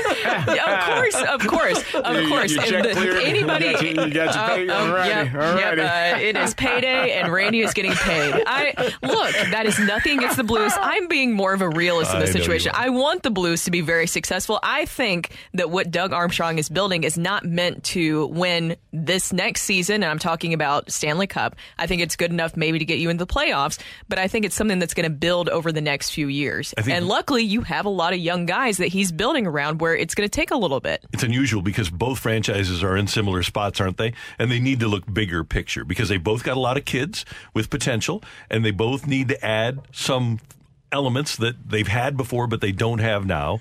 And it's going to be hard for the Cardinals to add those four starting pitchers. They really do need to add four. And the Blues need to get that big angular number one defenseman. It- it- so the most important things that you can have to win hockey, you need a goalie and you need a, a big number one defenseman. And in baseball, you need a number one and number two starting pitcher. And Both they're franchises really are- hard to are get. lacking in Yep. Let me, let me ask you right this: now. So you feel comfortable with the Blues defense going into this season? if they can get themselves a number one. Uh, You can win. We've seen it a million times. That's a big ask. I feel, I Who's feel going? More, I feel more comfortable because I think defense is more of an effort issue. If those guys, you got a new coach in there that is hopefully is preaching the effort on. It's not a. It's just a will to do it for those forwards to get back. We saw pictures where there were three, four. They, they weren't back. It was two guys behind everybody, and so now if you have the effort and the energy and the will to do so, you don't have to be great. Just willful. Just want to do it, and things, good things generally happen. In hockey, you can win with a system and not as much talent. In baseball, you can do it, but you have to play fundamental baseball, Yeah. like David Eckstein was talking about yesterday. And I don't think the Cardinals have shown an inclination to really be pristine fundamentally here over the course of the last It few can months. change quickly. Remember how quickly it changed? Under Mike Shildt? Yes. It did. You're right. Coming up, the fight on 101 ESPN. Jewelry isn't a gift you give just once. It's a way to remind your loved one of a beautiful moment every time they see it. Blue Nile can help you find the gift that says how you feel and says it beautifully with expert guidance and a wide assortment of jewelry of the highest quality at the best price. Go to BlueNile.com and experience the convenience of shopping Blue Nile, the original online jeweler since 1999. That's BlueNile.com to find the perfect jewelry gift for any occasion. BlueNile.com.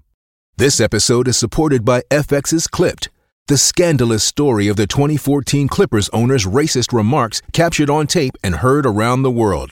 The series charts the tape's impact on a dysfunctional basketball organization striving to win against their reputation as the most cursed team in the league. Starring Laurence Fishburne, Jacki Weaver, Cleopatra Coleman, and Ed O'Neill. FX's Clipped, streaming June 4th, only on Hulu. You're back to the opening drive podcast on 101 ESPN. Presented by Dobbs Tire and Auto Centers. Welcome to the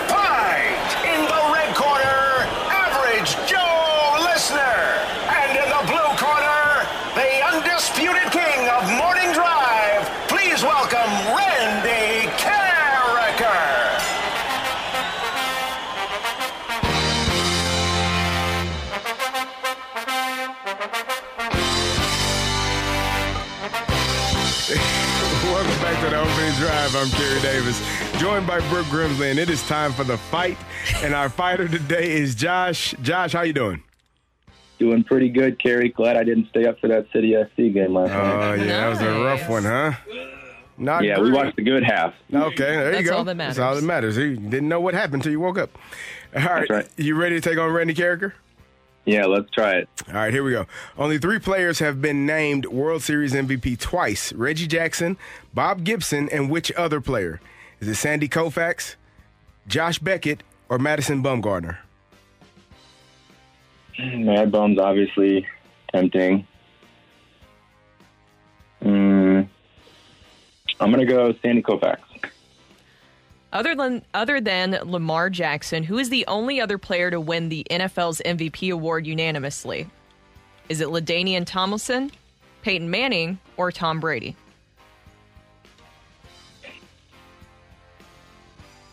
Let's go. I'm gonna go with Peyton. Who owns the all time Major League Baseball record for gold gloves at one spot with 18? Is it Brooks Robinson, Greg Maddux, or Ivan Rodriguez? 18. None of those names jumped out at me. Can you say the first two again? Brooks Robinson, Greg Maddux, Ivan Rodriguez. No, you said two. Gave you three. yeah. I'll with uh, Brooks uh, Robinson. Happy birthday to Yadier Molina. When Molina finished third in MVP voting in 2013, which other Cardinal joined him in the top five? Is it Matt Carpenter, Matt Holliday, or Adam Wainwright? My mind immediately went to Holiday, so let's go with Matt Holiday. All right, we will double check that score and we will bring in Randy Karraker. Josh, how you feeling? Uh, I just like about everybody on this show, not very good. Okay, is this your first time going against Randy? No, third time. Hoping third time's the charm. All right, well, we'll see how it goes. Randy is uh walking in. He's eating a banana, as you all will see here shortly on the on the YouTube. On the tube. There he is. There's a His banana, his propel. See, we don't make this stuff up. He's got his propel. Yep. He's got his banana, black cherry. Blah. Oh no no no no! This Oh, is great. uh, berry. Oh, berry. Now we're Oh. talking, Randy. All right. Yeah, that black cherry. Oh, Oh, Get come outta on here. now. Not bad. Randy, say hello to Josh. Josh, good morning. How you doing? Good morning, Randy. Glad to see you're making healthy choices. Um, well, at the moment I am. but, but I, Is that about as healthy as it gets? Is that is For me? that yeah? Because you told you me can't get me healthier than that. I turned a friend on to the uh, dark chocolate uh, coconut uh, almonds. Okay. Dark chocolate superfood. Coconut superfood. Oh, man. almonds superfood. I don't- Uh, and so, uh, yeah, those are. That's probably the best thing got that I put in my body. They got a lot of sugar in them. You got to stuff those in like blackberries. you got to like stuff those in like raspberries or blackberries. Get another superfood in there. oh, that's not a bad idea. All right, Randy, you ready to go? Ready. All right. Only three players have been named World Series MVP twice: Reggie Jackson, Bob Gits- Gibson, and which other player? Um, I think the the first name that came to mind was Yogi Berra, but I don't think he was around long enough to be around for World Series MVP. I think I'm going to go with Sandy Koufax here because I know he was great in the World Series. So I'll go with the with the the, the big old lefty, the elegant left-hander, the elegant left-hander, Sandy Koufax. Ready for number two? That's a good. That's a good. Good Scully. That's a good Scully. Thank you. Okay. Other other than Lamar Jackson, who is the only other player to win the NFL's MVP award unanimously? Unanimous NFL MVP. Lamar and I will say that in one of his five times, Peyton Manning pulled off that feat. I'll go with Peyton Manning. What are the odds? I mean, he, we won it five times, right? Who owns the all-time record for Gold Gloves at one spot with 18? 18 gold gloves. Okay, so uh, you have Brooksy Robinson over there. I don't think he won 18. Greg Maddux won a lot of gold gloves, but I, I don't think it was him. Kitty Kaat. Jim Kaat played a long time. So 18 gold gloves means you had to play a long time. I think this is just natural. So I, I'll do the lifeline here, CD. I oh, was going to read the other one. Brooks Robinson. I was going to say LaDainian Thomas. No, not him. Brooks Robinson, Greg Maddux, Yvonne Rodriguez. Oh man. Okay, it's not Pudge. I'll go with Greg Maddux. I'll go with Greg Maddux. Final answer. Yeah, one time uh, Torre brought Rick Hummel and I, the great late great Rick Hummel, into the manager's office because managers and coaches used to vote on the, the Gold Gloves. He said, "Who do you guys think should win the Gold Gloves?" And so I'm running through pictures, and he said, uh, and then Kamish says, "Oh, Maddux," and because Maddux was like 24 and three with a 1.93 or ERA, they say, "Yeah, he's got to win the Gold Glove." his defense made no difference, but he, he, he was pitching well. Uh, yeah, so I'll, I'll go with Greg Maddux, and I voted for him one time apparently. All right. You ready? Ready?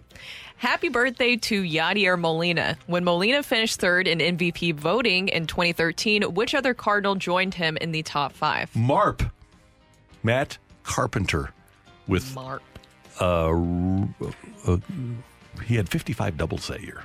55 doubles for Mark that year. He was good. And he kept doing that. He just kept being a line drive hitter, right? And he, and he did that a lot in his career. People, people started throwing 100 rather than the 94 mile an hour sinker. They started throwing 100 in on the hands, and, and all of a sudden you got to pull the ball a little bit. It's, try hitting the ball the other way. So try, go to a cage sometime and set the, the You can do that? cage. Set yeah, you can. You can go to a batting cage. Okay. Set set the fastball in the highest setting you can. Okay. And then get as close to the plate as you can, and try to hit the ball the other way and see what happens. Not, not gonna, not gonna have a lot of success. If you touch the ball, it's, yeah, it's, it's going right to the shortstop. We we kind of left that part out of it. Why can't he oh. just hit the ball the other oh, way? Oh, okay. Well, it's 100 in on his hands. It makes it mm. kind of difficult. Launch angle, Randy, but launch Launch angle. angle. Launch angle, baby. What are we talking about And he here? didn't wear gloves either, right? No, I played with a golfer yesterday that wasn't wearing gloves. How weird is that? I didn't wear. I can't wear a glove. I, I realized when I put my glove on, I don't hit the ball well. I don't oh, know Oh, why. interesting. I've been, I get been- blisters. Are you the same way Karen the football? Oh no! I Okay. don't wear gloves. I just wanna- I just wanna know. What type of savage do you think I am? I'm just I'm just wondering. I'm just wondering. So, with a lot of Doesn't wear gloves explanations, because your hands are mitts themselves. and, and with Just- some some long answers, did Megamind keep on rolling through this week, or was Josh able to throw a high hard one on Megamind's hands inside and cause him to ground right out to the shortstop? Ring that bell.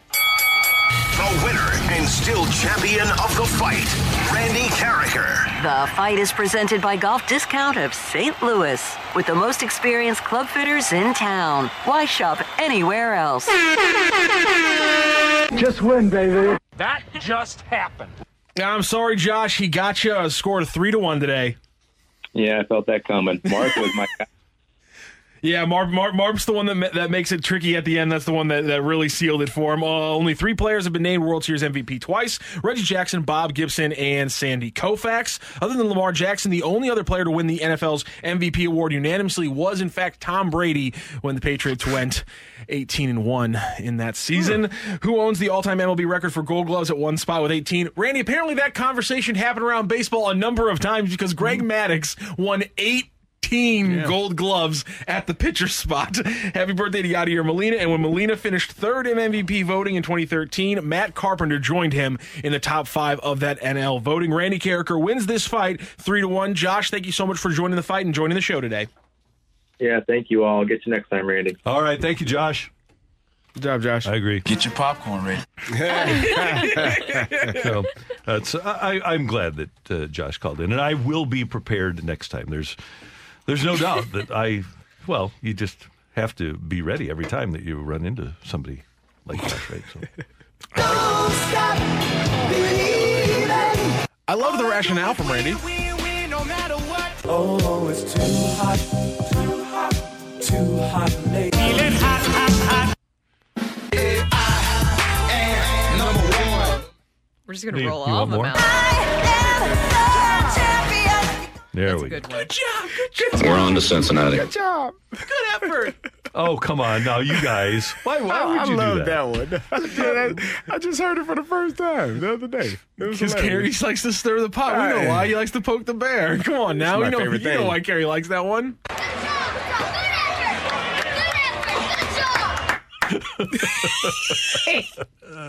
Coming up next to the Birdwatch on 101 ESPN.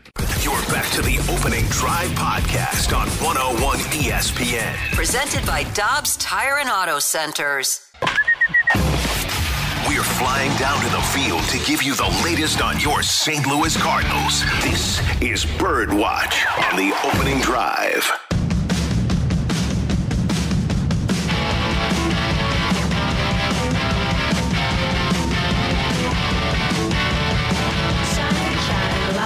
Lollipops, and rainbows. Everything that's wonderful is what I feel when we're together. Cardinals haven't played Brighter than a since Sunday, so penny it's when all you're sunshine the lollipops. Are these spirit disappears, winds that they've been issued? Yes, Spirit wins. I like that a lot. Yes, absolutely. I can't take credit for it because Jim Hayes says that all the time. That's a Jim Hayesism. He tweets that out on off days. Okay, Spirit Yeah. win. Uh, okay, so uh, sweep the Nationals.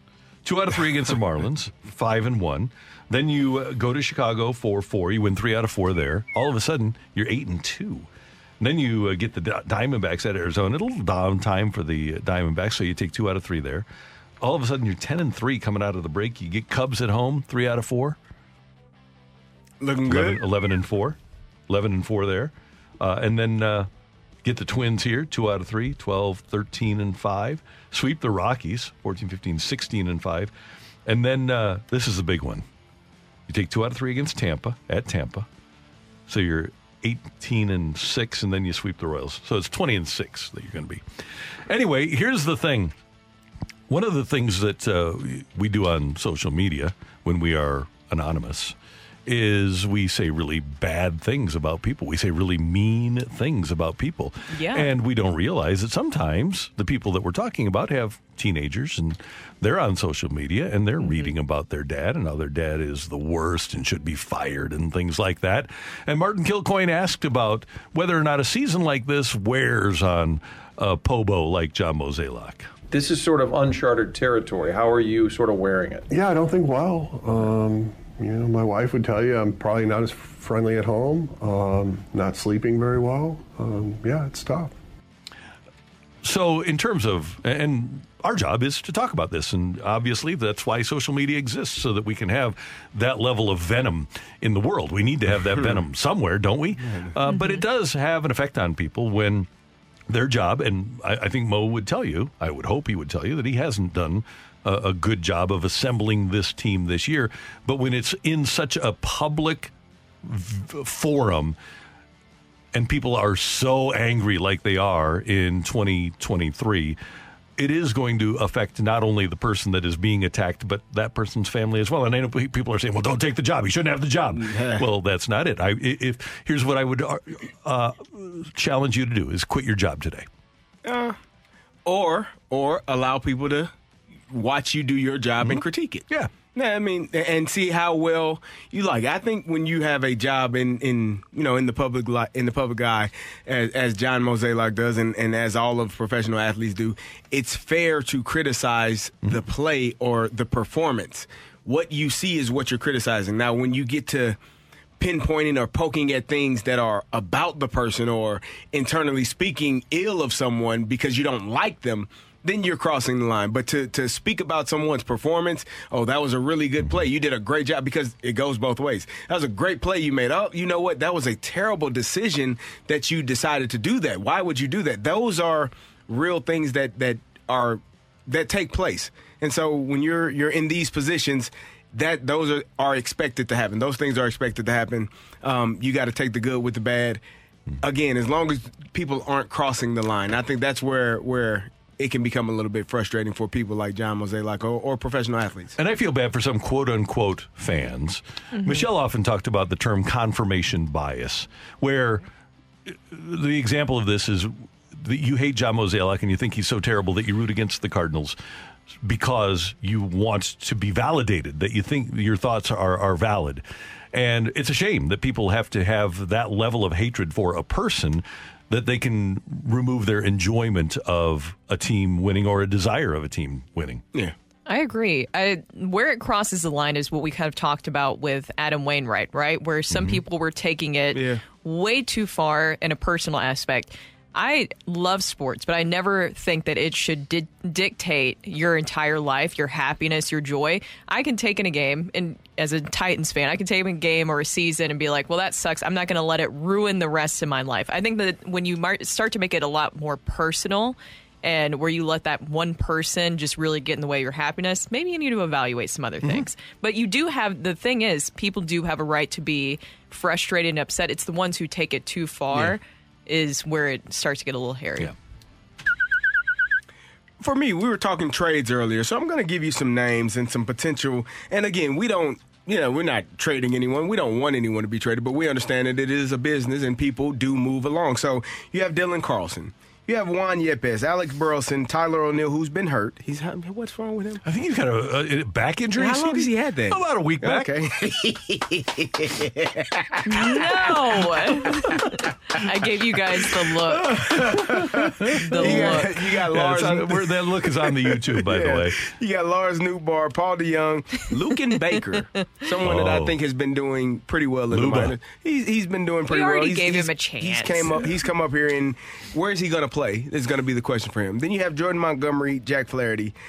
I got Jordan Hicks on my list, but I, I think I'm gonna. As a matter of fact, I'm gonna scratch him scratch off him right off. now because Got I don't want to trade him.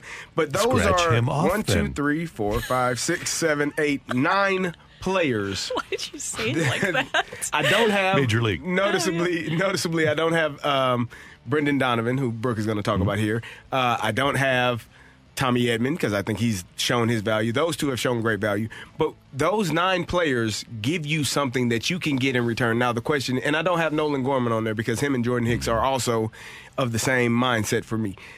those nine players could potentially give you something back in return. Now, are you going to get that elite starting ace pitcher with anybody on this list? I don't know that that's happening. So for me, your starting ace pitcher is going to have to come in free agency, and we talked about it during the break. It depends on how much the Cardinals are willing to spend. Sometimes, if if you know if he's if if another team is offering 23 a year, you might have to go 25 if you feel like he is the guy for you. You're going to have to overpay in order to get the guy, and then that guy has to come here and perform. That's what it all boils mm-hmm. down to. I spend money on something. Hopefully, I get the the return on my investment for what I spent. And uh, ultimately, it's. I think we need to understand here that these young players that we're talking about, they're going to wind up being good for another team. So Yes. you you just can't whine when it happens when the Cardinals are trying to do something to make themselves Yeah. a contender again for next year. You can't whine three years down the road when these players turn into stars because the Cardinals do a really good job of getting stars into their organization, getting star quality ability. And then having it move on. We, we saw it in the All Star game the other night. The Cardinals are really good at evaluating young talent, but then they have a tendency to not keep the right guys. Uh, and on this list, I have five outfielders. You got, I mean, you only have space for three of them, and you just drafted one in the first round a couple la- a couple of days ago. So you, you're going to have to figure something out. By the way, I want to make, and I made this point before about Arozarena. There was only one team interested in Randy Arozarena. The Cardinals didn't go out trying to trade Randy Arozarena. Tampa had been following him since he moved to Mexico from Cuba. They saw him right away, and they identified him as a guy they'd like to have. They tried to sign him and couldn't, and they came to the Cardinals and said, "Hey, any chance that you'd move this guy for uh, this pitcher who was supposed to be a top five pick in the draft?" And the Cardinals said, "Well, yeah." But uh, the the Rays were the only team that was in the hunt. I, I said the Cardinals got rid of the wrong guys. Tampa aggressively pursued Randy, quietly but aggressively pursued Randy Arozarena. hmm My bird watch is going to be Brendan Donovan. Look, I'm always going to agree with Greg and when somebody sides with Lars Nootbaar being the breakout star that you're going to see in the second half of the season. But I honestly think, though, Brendan Donovan is going to be the one to watch. He's had a great first half of the season. He had 284 average, 407 slug, 777 OPS. And it seems like no matter where you put him, he's been very successful. I think that Brendan Donovan makes me feel more comfortable about parting with a position player. When we're talking about guys that you're going to have to move, you're going to have to pro- possibly sweeten the, the pot when it comes to starting pitching when you're going to go pursue somebody. It makes you feel a little bit better if you are going to add a position player when you're going out and getting starting pitching mhm. that you have Brendan Donovan around. I think his play, especially the first half of the season, and I believe he's going to have an even better second half of the season.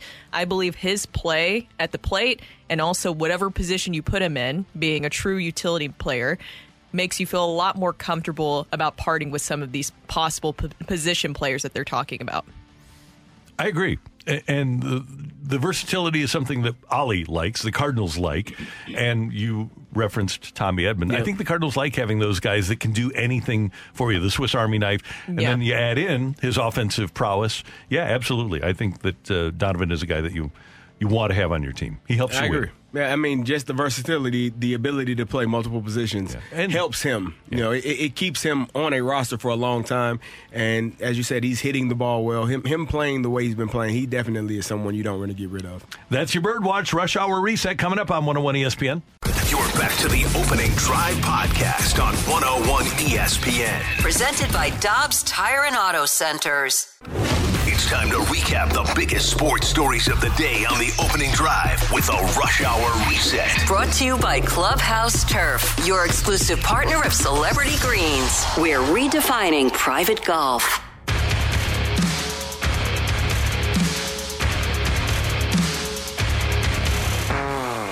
906 in St. Louis, your time check brought to you by Clarkson Jewelers, an officially licensed Rolex jeweler. Great to have you with us on the opening drive on 101 ESPN. You can see us on the YouTube. Just go to 101 ESPN STL and you can see all of our local shows from the opening drive to the balloon party to BK and Ferrario through the fast lane until 6 o'clock. Last night in LA, tough one for St. Louis City SC as they were clean sheeted by LAFC 3 0, snapping a three game match victory streak for our side as they took the pitch in L.A. and their uh, donned their kits and came away without a tally. St. Louis City SC will play Miami coming up on Sunday over at City Park, and that game can be pl- uh, seen on Apple TV at 7:30 p.m. if you can't make it over Is it there. Saturday? Saturday, Saturday, 15th. Sorry, I said Saturday at 16th 7:30. earlier. Sorry. Does Yeah, the Messi 15th, travel 15th. with the team or no? That's that's actually it's funny. that That's kind of been the running joke. Is like, where's where's Messi going to be staying in St. Louis when he comes with Inter Miami as a uh, you know on the bench next next week? But I have He no won't idea. be, right? I don't think so. Um, Brooke, you just mentioned this. Uh, McDonald's is giving away free fries. It's Mac- National Friday. Donald's, yes. National French Friday. McDonald's is giving away free fries. No It says purchase Wendy's is, necessary. too. Wait, what? Yeah, McDonald's and Wendy's. CNBC has it on their uh, Mm. website there. What about Sonic? I love McDonald's. Sonic Okay. fries. Oh, Burger Sorry. King? Please stop calling Two? it McDonald's like that. What? Mac. It's Okay. McDonald's. Donald's. What do you want? MC McDonald's. Mac. Is that like Al MacInnis? Mac. Uh, we, we said, we've been saying it Donald's. wrong all these. Yes, we have. Mac. Uh oh, Okay. the grammar police, uh, police again. Yeah, right, totally. wee-oo. So, okay, we've reached the most important point of this show today. French fries. Yes. Oh, okay. So, uh, you two, very health conscious. Matthew and I, not as much. Okay. okay. Are potatoes and specifically French fries good enough for you so that you get the free ones you're you're chowing down?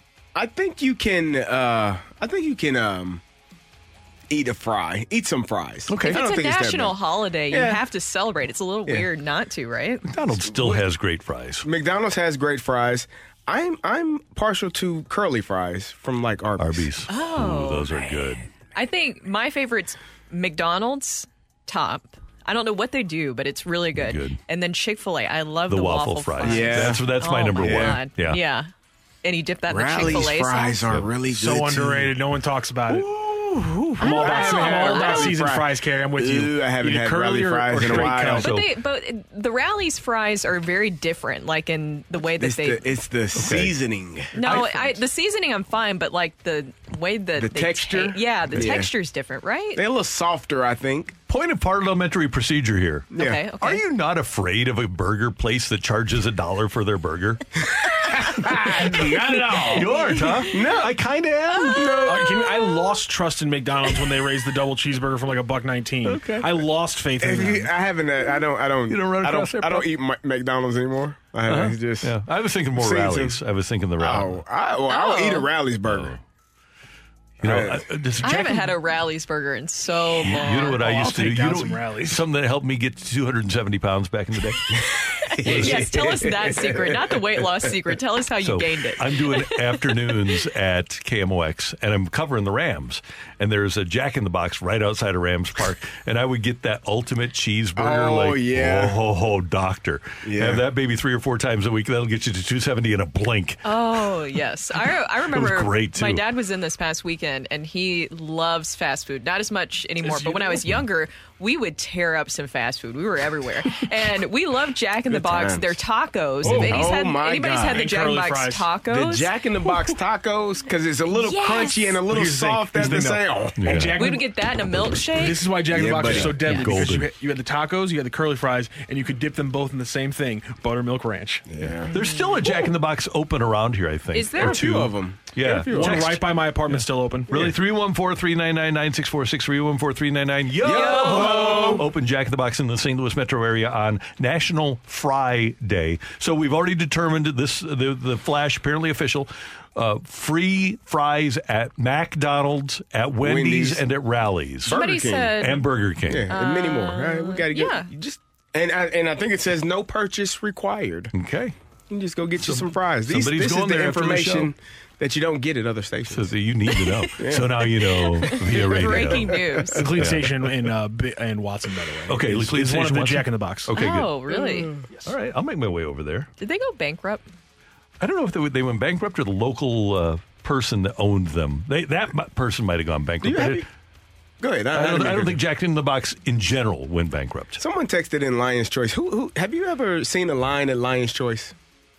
Have you ever seen a Yes. lion at You Lions have? Choice? I've been in I've line. never seen a oh. line at Lion's Choice. Oh, I thought you said lion. It's was because like, they're effi- it's because they're efficient, Carey. They are efficient. I mean, I, I, I don't. I, I, I will Are you eat just- there every So- now and then. Are you but I- saying because not that many people want to I've go there? never Is that what you're seen- saying? I just don't know how it's how there are a lot of them still around. I don't know many people that that's their choice. Okay, it's it's roast beef. By the way, you go over to the one here at 270 an hour. No- they, no they have a offense to the lunchtime. Lion Choice. I- I- I'm not- the- I well, don't there wanna- goes our Lions Choice partnership, Carey. I'm Thanks. just wondering who eats there. they, they they do a really good lunch crowd. Matthew eats there, he says.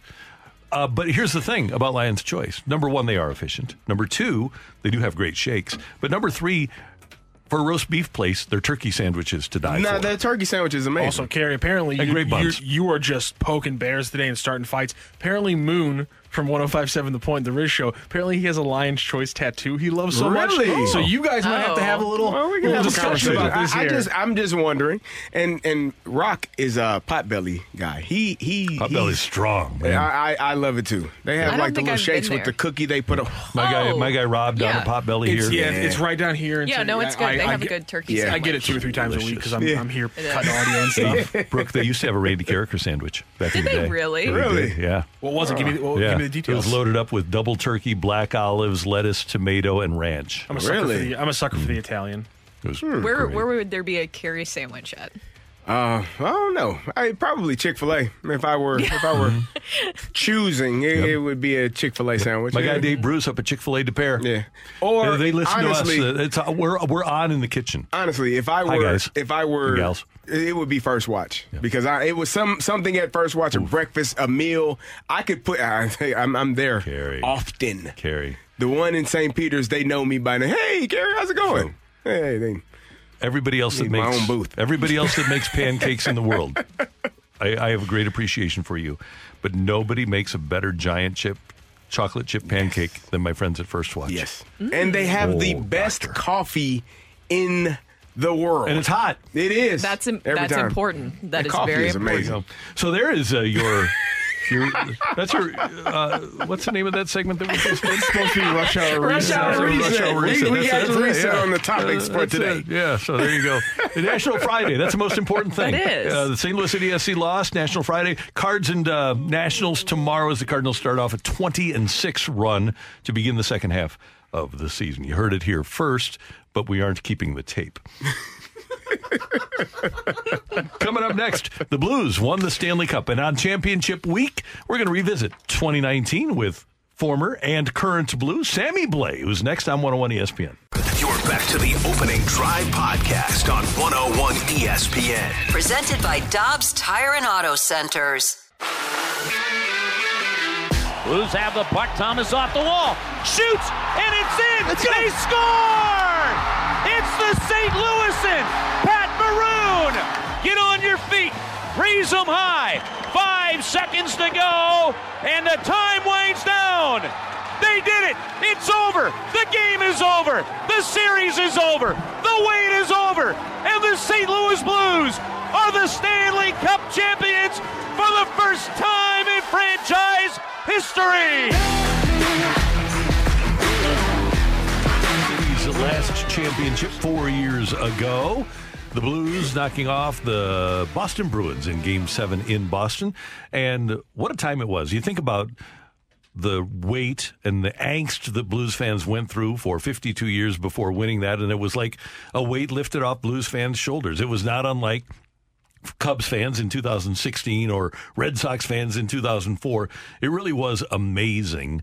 And I have to believe that we here in St. Louis have a greater appreciation of our first Stanley Cup championship than, for example, taking nothing away from Vegas, but when you do it in your sixth year, it's kind of Yeah. like, okay, you know, there, there wasn't much pain. They went to the finals in their first year. They made the playoffs in four of their first five years. We had to endure a lot of pain here in St. Louis to win a Stanley Cup. I agree. I think you should have to endure pain for a decent period of time, maybe over 10 years. I think so. I think that's fair. Yeah. To to appreciate it Yes. Uh, for fans, maybe. Uh, I, Yeah. I, I, yeah. I, okay. For Not fans. players. Not- Yeah, no, of no, course no, the players will always appreciate. First year, second year, third year, every year is fine. But the fans, I, I always honestly assumed before moving here that St. Louis had won a Stanley Cup because of the history and just knowing the history of players who have been through here. And to be able to be there for that moment when they finally won a Stanley Cup, knowing back home and just hearing from people how much it affected everyone, it, it was such an incredible thing to be a part of and just witness. And I, I don't think it's gonna. I don't think you're gonna have to wait that long for another Stanley Cup. I know I was saying earlier If we when do, we were I ain't going to be around for it. Another 50? Yeah. 60? No, we'll just we'll give you uh you know the tuna can head. Oh, yeah, treatment. the old Ted Yeah. Williams. Okay, good. Oh, no. You have to do that so that just in case you just have to in wait case that long. they can be around for another be around Blues for another one? championship. All right. But it's amazing to me because we are used to Cardinal championships, Mm-hmm. right? My first Cardinal championship was when I was 20. Everybody who's turned 25 in St. Louis that's been a Cardinal fan has a championship for themselves. So many people lived and died before the Blues won their championship and so there were a lot of people that cried, that that spilled tears of joy when the Blues won. I'm sure we'll get a lot of texts from people that said that they were just so emotional that when when the Blues won that they cried. And it really was it was a different moment than when the Rams won in their fifth year here. So 95 96 97 98 99 but we really didn't have to suffer that much as a Rams fan base. Yeah. now we did with the football Cardinals 28 years without a home playoff game. But in in that particular instance we were kind of like we were entitled, spoiled fans like the fans in Vegas are right now. It's it, it that expectation was built in a hurry. Yeah, that St. Louis Rams team gave you a lot of hope. I mean, it it, Hmm. it happened very quickly, and, and that run was some of the best football in football history. The way that they ran '99 and, and to 2003 when it Right. when it really ended, that four year span was some of the best football you would ever see in in that type of span. And we had to savor, and I hope we did, that championship that the Blues won. I know Blues fans did, but because it's so fragile, and we thought that it was a five year window, and it, I guess it wound up being, but when Armstrong announced the trade of Ryan O'Reilly, he said this opens a five year window for us to win a Stanley Cup. And then they did. So you have 19, 20, 21, 22, 23. The five year window is mm-hmm. closed now. And when you look at what happened, for example, Brooke, with the Predators when they went to the Stanley Cup finals, when the, the Sharks went to the Stanley Cup finals, when the Rangers recently went to the Stanley Cup finals, man, you got to win that thing because it's just so fragile. Yeah, I I'm curious because obviously I wasn't here for when the Rams won or even the Cardinals. What was the experience like, difference wise, from the fan reaction when it came to World Series, Rams winning, and Blues winning? the Rams thing was just so unexpected, and everybody jumped on board because the team was so spectacular. They were and- really good. and, and you had so many unbelievable Yeah. stories with the Blues because they had come from last, and basically the Cardinals in eleven too.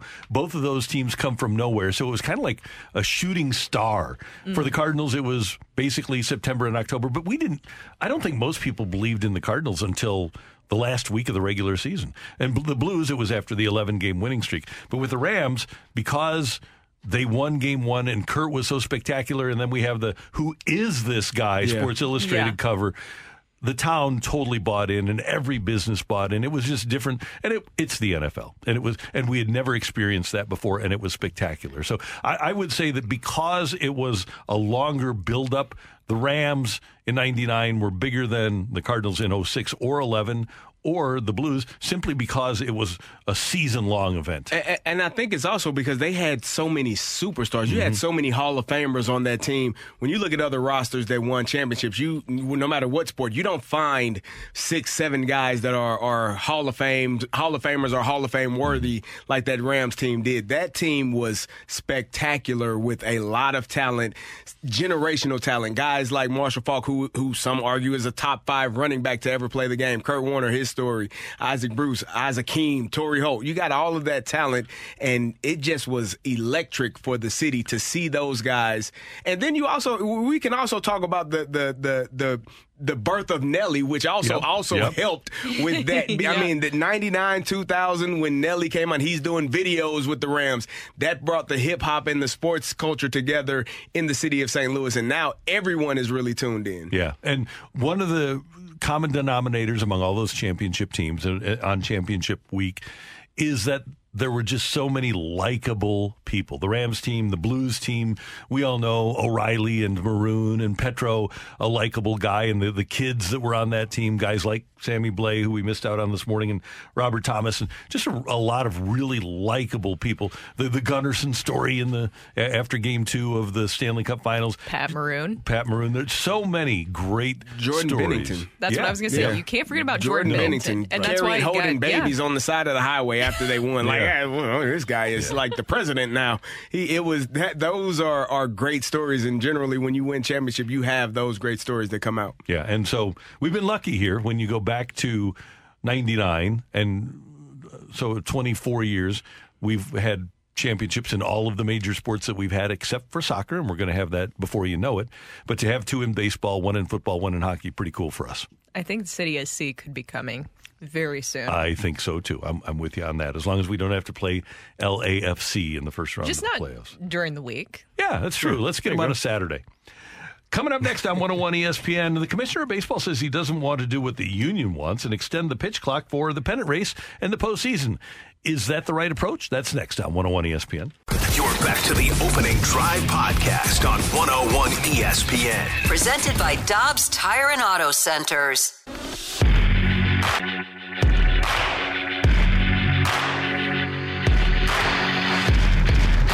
Carey, and Randy, and uh, guys, I, admittedly, I haven't been doing the sports thing that long, so I got to ask you 40 guys. I've got, I've 40 got 40 yeah, years? yeah. I got to ask you guys some questions. So, like NBA playoffs, because I don't pay really close attention. Okay. Do they change the, the shot clock from 24 to 30 seconds? No, no. NFL Carey, you play, you played in the Super Bowl. Did they change the play clock like from 25 to 45 It was seconds? the same time It the was? entire season. Yep. Okay, okay. That makes sense. Well, I don't know, Brooke, because the Major League Baseball Players Association, which agreed to these new rules that include a pitch clock for pitchers, want the pitch clock extended for the postseason. Rob Manfred, the, the commissioner of baseball, says that. Well, he understands it's a possibility that the clock negatively impacts a postseason game. He said, in general, you ought to play the postseason that you play the re- the way that you play the regular season. I'm not the biggest Rob Manfred fan in the world, but I do agree with that. I think for as many aspects of the game as you can, you should keep it the same. Now, I don't like the the ghost runner to start extra innings, but I get where they're coming from. They don't want 20 inning games. That's why they have the ghost runner. Should you have the ghost runner at second base for postseason games? No.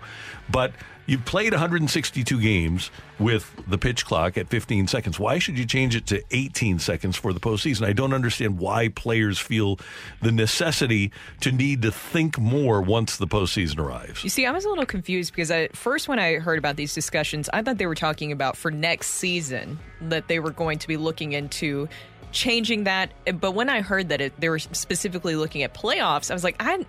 Why? If you've been doing something this entire way during the regular season, wouldn't it throw you off more to do something differently than what you've been doing during the regular season? Especially if you're a hitter. yeah. I would think, yeah. Well, I think this would be more so for the pitchers. They they I want a little bit more pitchers. time. They Yeah. want to be able to uh, get back to their old ways. I guess I, I'm not. I, I agree with you, Randy. They, I don't think they need to change the clock to to make it more comfortable for pitchers wanting a few more seconds to decide which pitch they want to throw. It's a high leverage situation. Every moment in the playoffs is each pitch matters, and so obviously they are thinking about how it's going to impact them in their playoff run if they don't throw the right pitch at the right time or if they feel rushed.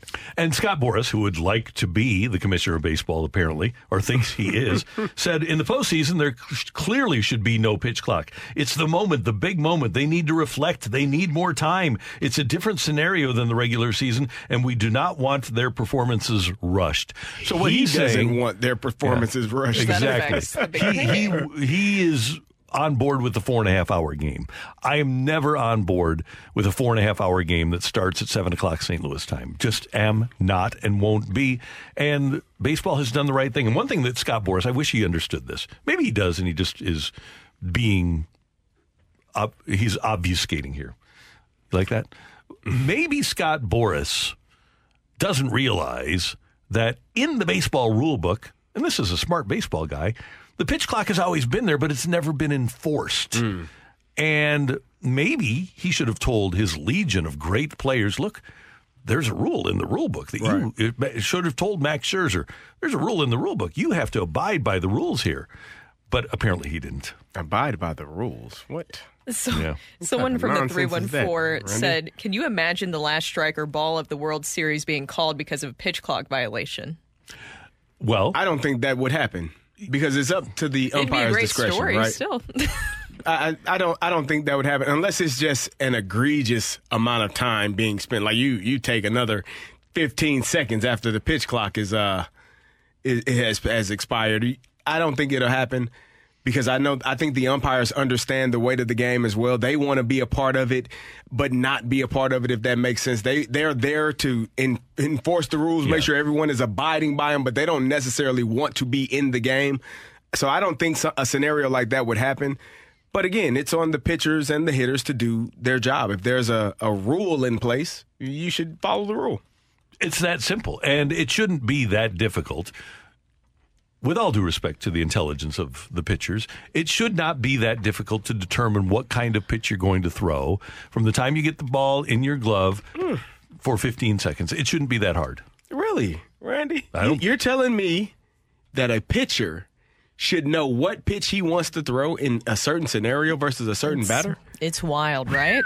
He should That's, I, it's a wild thought. I know. I thought I, I, this whole time, I thought the catcher had to make that decision for them, and it was solely his responsibility. I You would never think. knew that the pitcher could actually have a voice or a choice in this. Thought they were just. Isn't you know, that amazing? That's nuts, Randy. Who made these rules? When did this rule come? Did it just happen this year? No, this uh, like happened in 1876, Carey. Really? Yeah. That's great. Wow. It's Oh, you learn something new every day, and this Yeah. is this is new news for me. I get this is very Yeah. brand new. Brand new. the the Major League Baseball Players Association wants to get some of their juice back because they were the most they are still the most powerful union in sports. But they want to have complete power and I'm sure that they want to get any little crumb of power back. Hmm. But I don't think this is a hill to die on, all due respect to Matthew Rocchio. Because, like we said, in the NBA, you, you aren't changing the rules with going from a 24 second shot clock to a 30 so pe- people can figure out what their best shot is. in the NFL, you aren't giving coaches and players more time. You aren't going from a, a 25 second to a 35 second play clock so that coaches and players have more time to figure out what the best play is. Part of strategy is being able to determine what you're going to be do in a pressure situation Under and make duress. yourself Yeah. comfortable in uncomfortable situations. Yes. And I and I agree. I think that if there's any rule that you could point to that says that that could change the trajectory of a game, especially in the playoffs, it would be the extra inning rule, which you're not even worrying about that. But during the playoffs, I I just don't think the pitch clock is something that could you could say changes the trajectory of a game. I just don't. And they and also uh, did you guys see that they put out some of the numbers they've seen from the first half of attendance going up? 77% of clubs are registering attendance increases.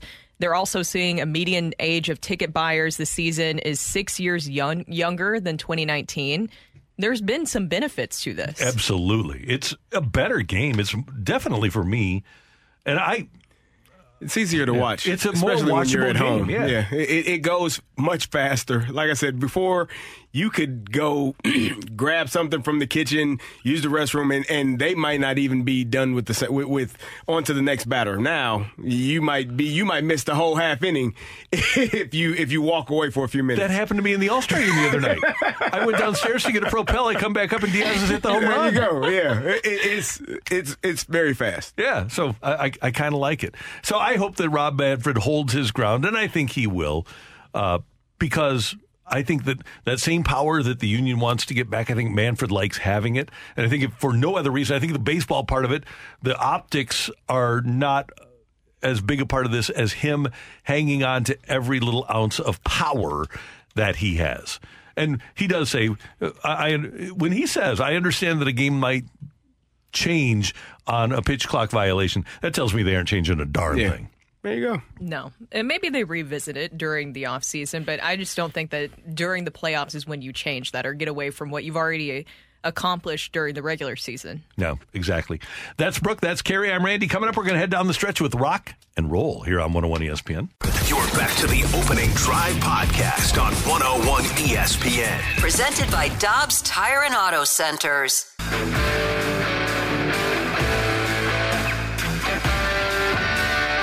Let's rock. Let's rock today. Okay, we're to get to rock and roll in a moment. We're also going to give away some Bud Bash ticket giveaways. Yes, sir. Did you put a sweatshirt on? I did. I had this on earlier because when it rained last night. Oh, I was losing my uh, mind. No, I, I, I went see because I had the Oh, baby okay, blue there- I golf know shirt. I'm not- it's all baby blue. That's not what it was. Okay. So when it rained last night, I figured it might be 30 degrees when we got into the Oh, studio oh, this yeah, morning, so I brought a pullover with Yeah, me. you know how that And then when I came in, it was 90 degrees in the studio. It cooled off. It does. Quickly, Somebody though, here. puts on the heat Yeah. in So here. a couple of things. Number one, I mentioned last segment about the previous pitch clock rule. This is from the 2018 Major League Baseball rule book. When the bases are unoccupied, the pitcher shall deliver the ball to the batter within 12 seconds after he receives the ball. Each time the pitcher delays the game by, by violating this rule, the umpire shall call ball. So it was 12 seconds and it was in the rule book and nobody ever did it and pitchers were taking 30 and 40 seconds. So now they make a new rule where it's 15 seconds and the the They're losing their minds. and the union is upset. What would have happened if baseball would have said, "You know what? We're just going to go with the rule that's in the rule book." They would have really lost their mind. Hmm. Yeah. It's kind of like a free throw violation. You know, you get 10 seconds from the Mm-hmm. time you get the basketball at the free throw line. Eh, people, they started counting for Giannis. He would get to Yeah, up to right. That 15 was seconds. that was great. Yeah. So it was 12 and now it's 15 for the pitchers. Also, we've got your chance to win a four pack of tickets to next Tuesday night's Budweiser Bash for the Cardinals and the Marlins.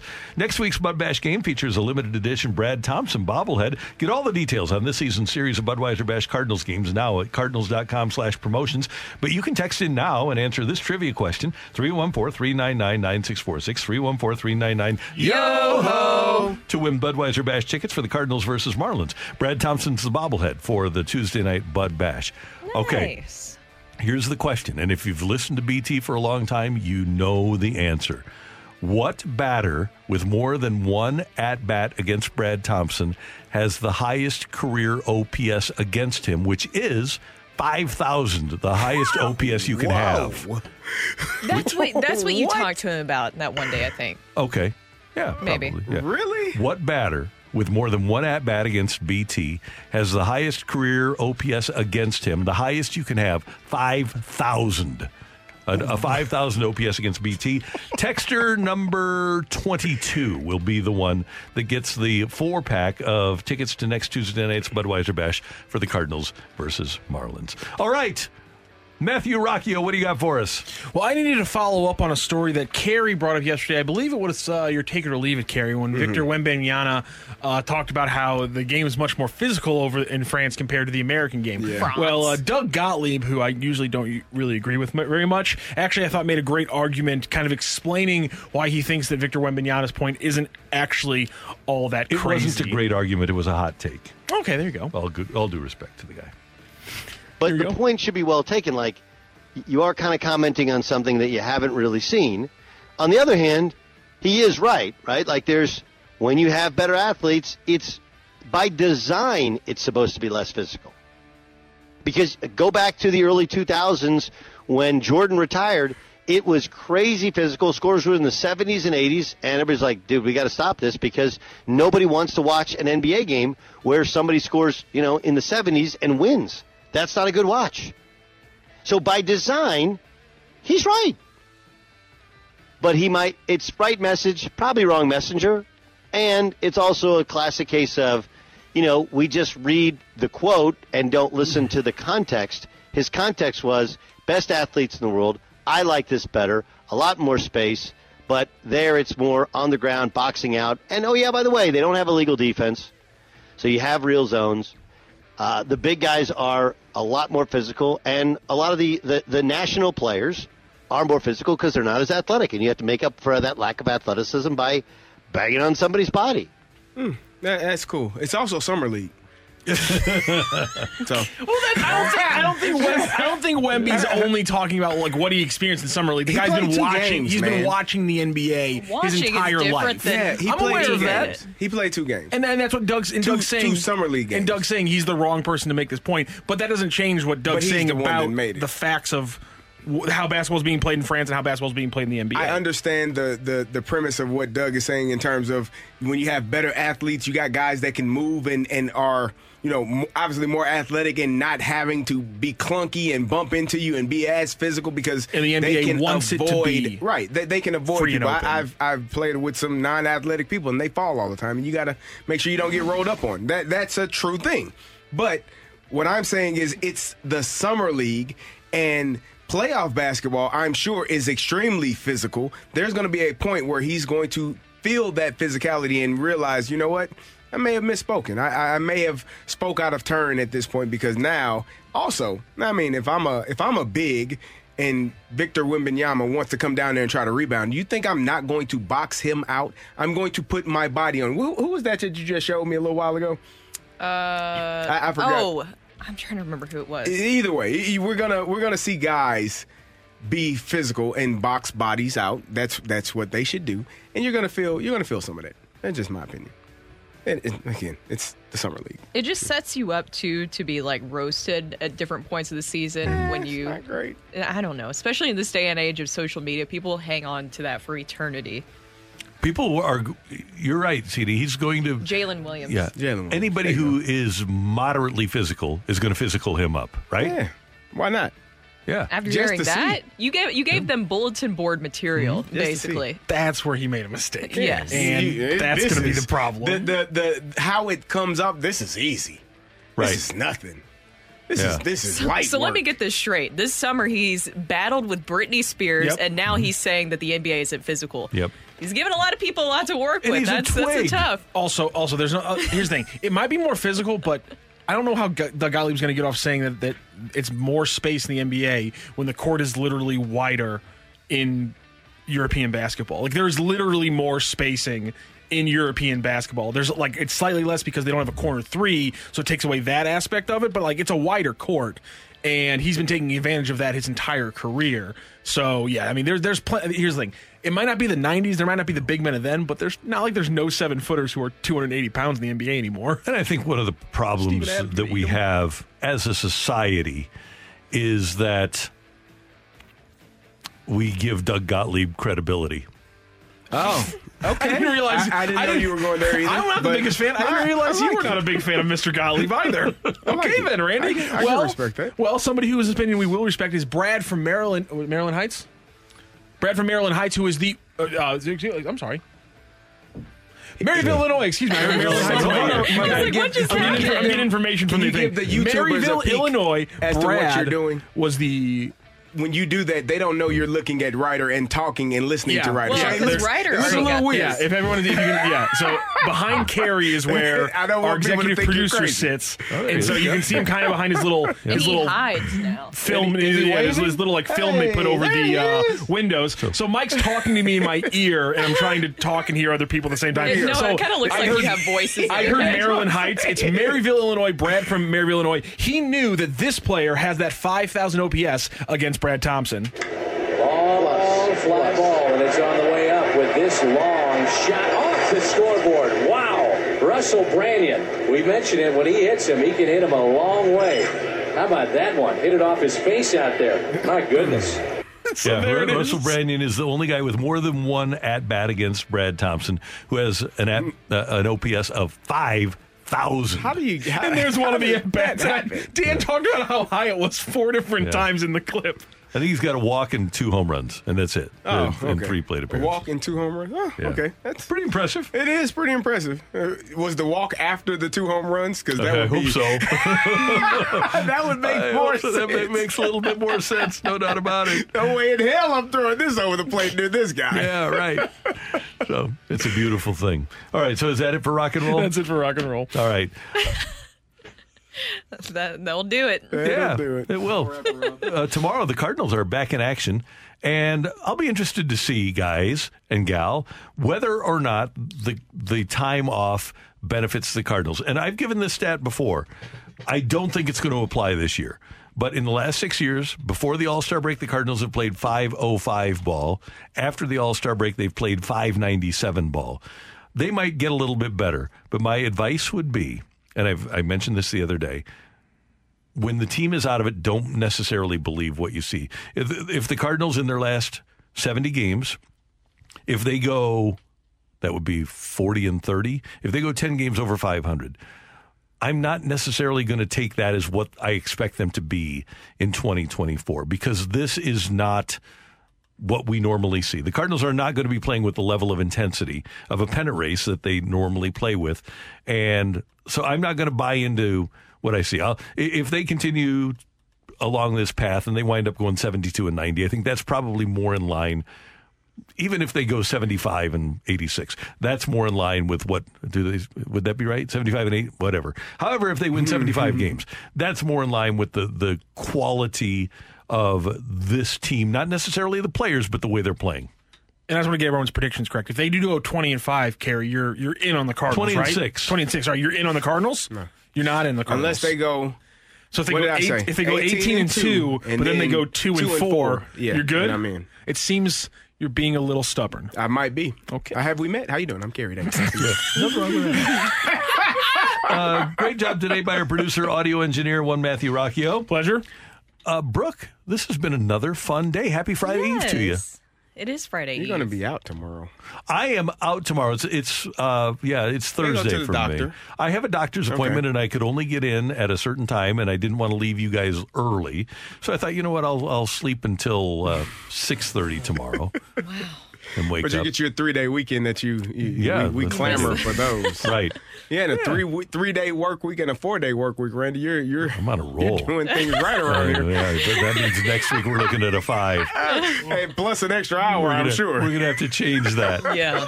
So, CD, great job. I poke bears. Uh, you guys have fun tomorrow, and uh, for all of us, until tomorrow morning at seven, you have a great day, St. Louis. That's right. Been listening to the Opening Drive podcast on 101 ESPN and ESPN.com. Presented by Dobbs Tire and Auto Centers.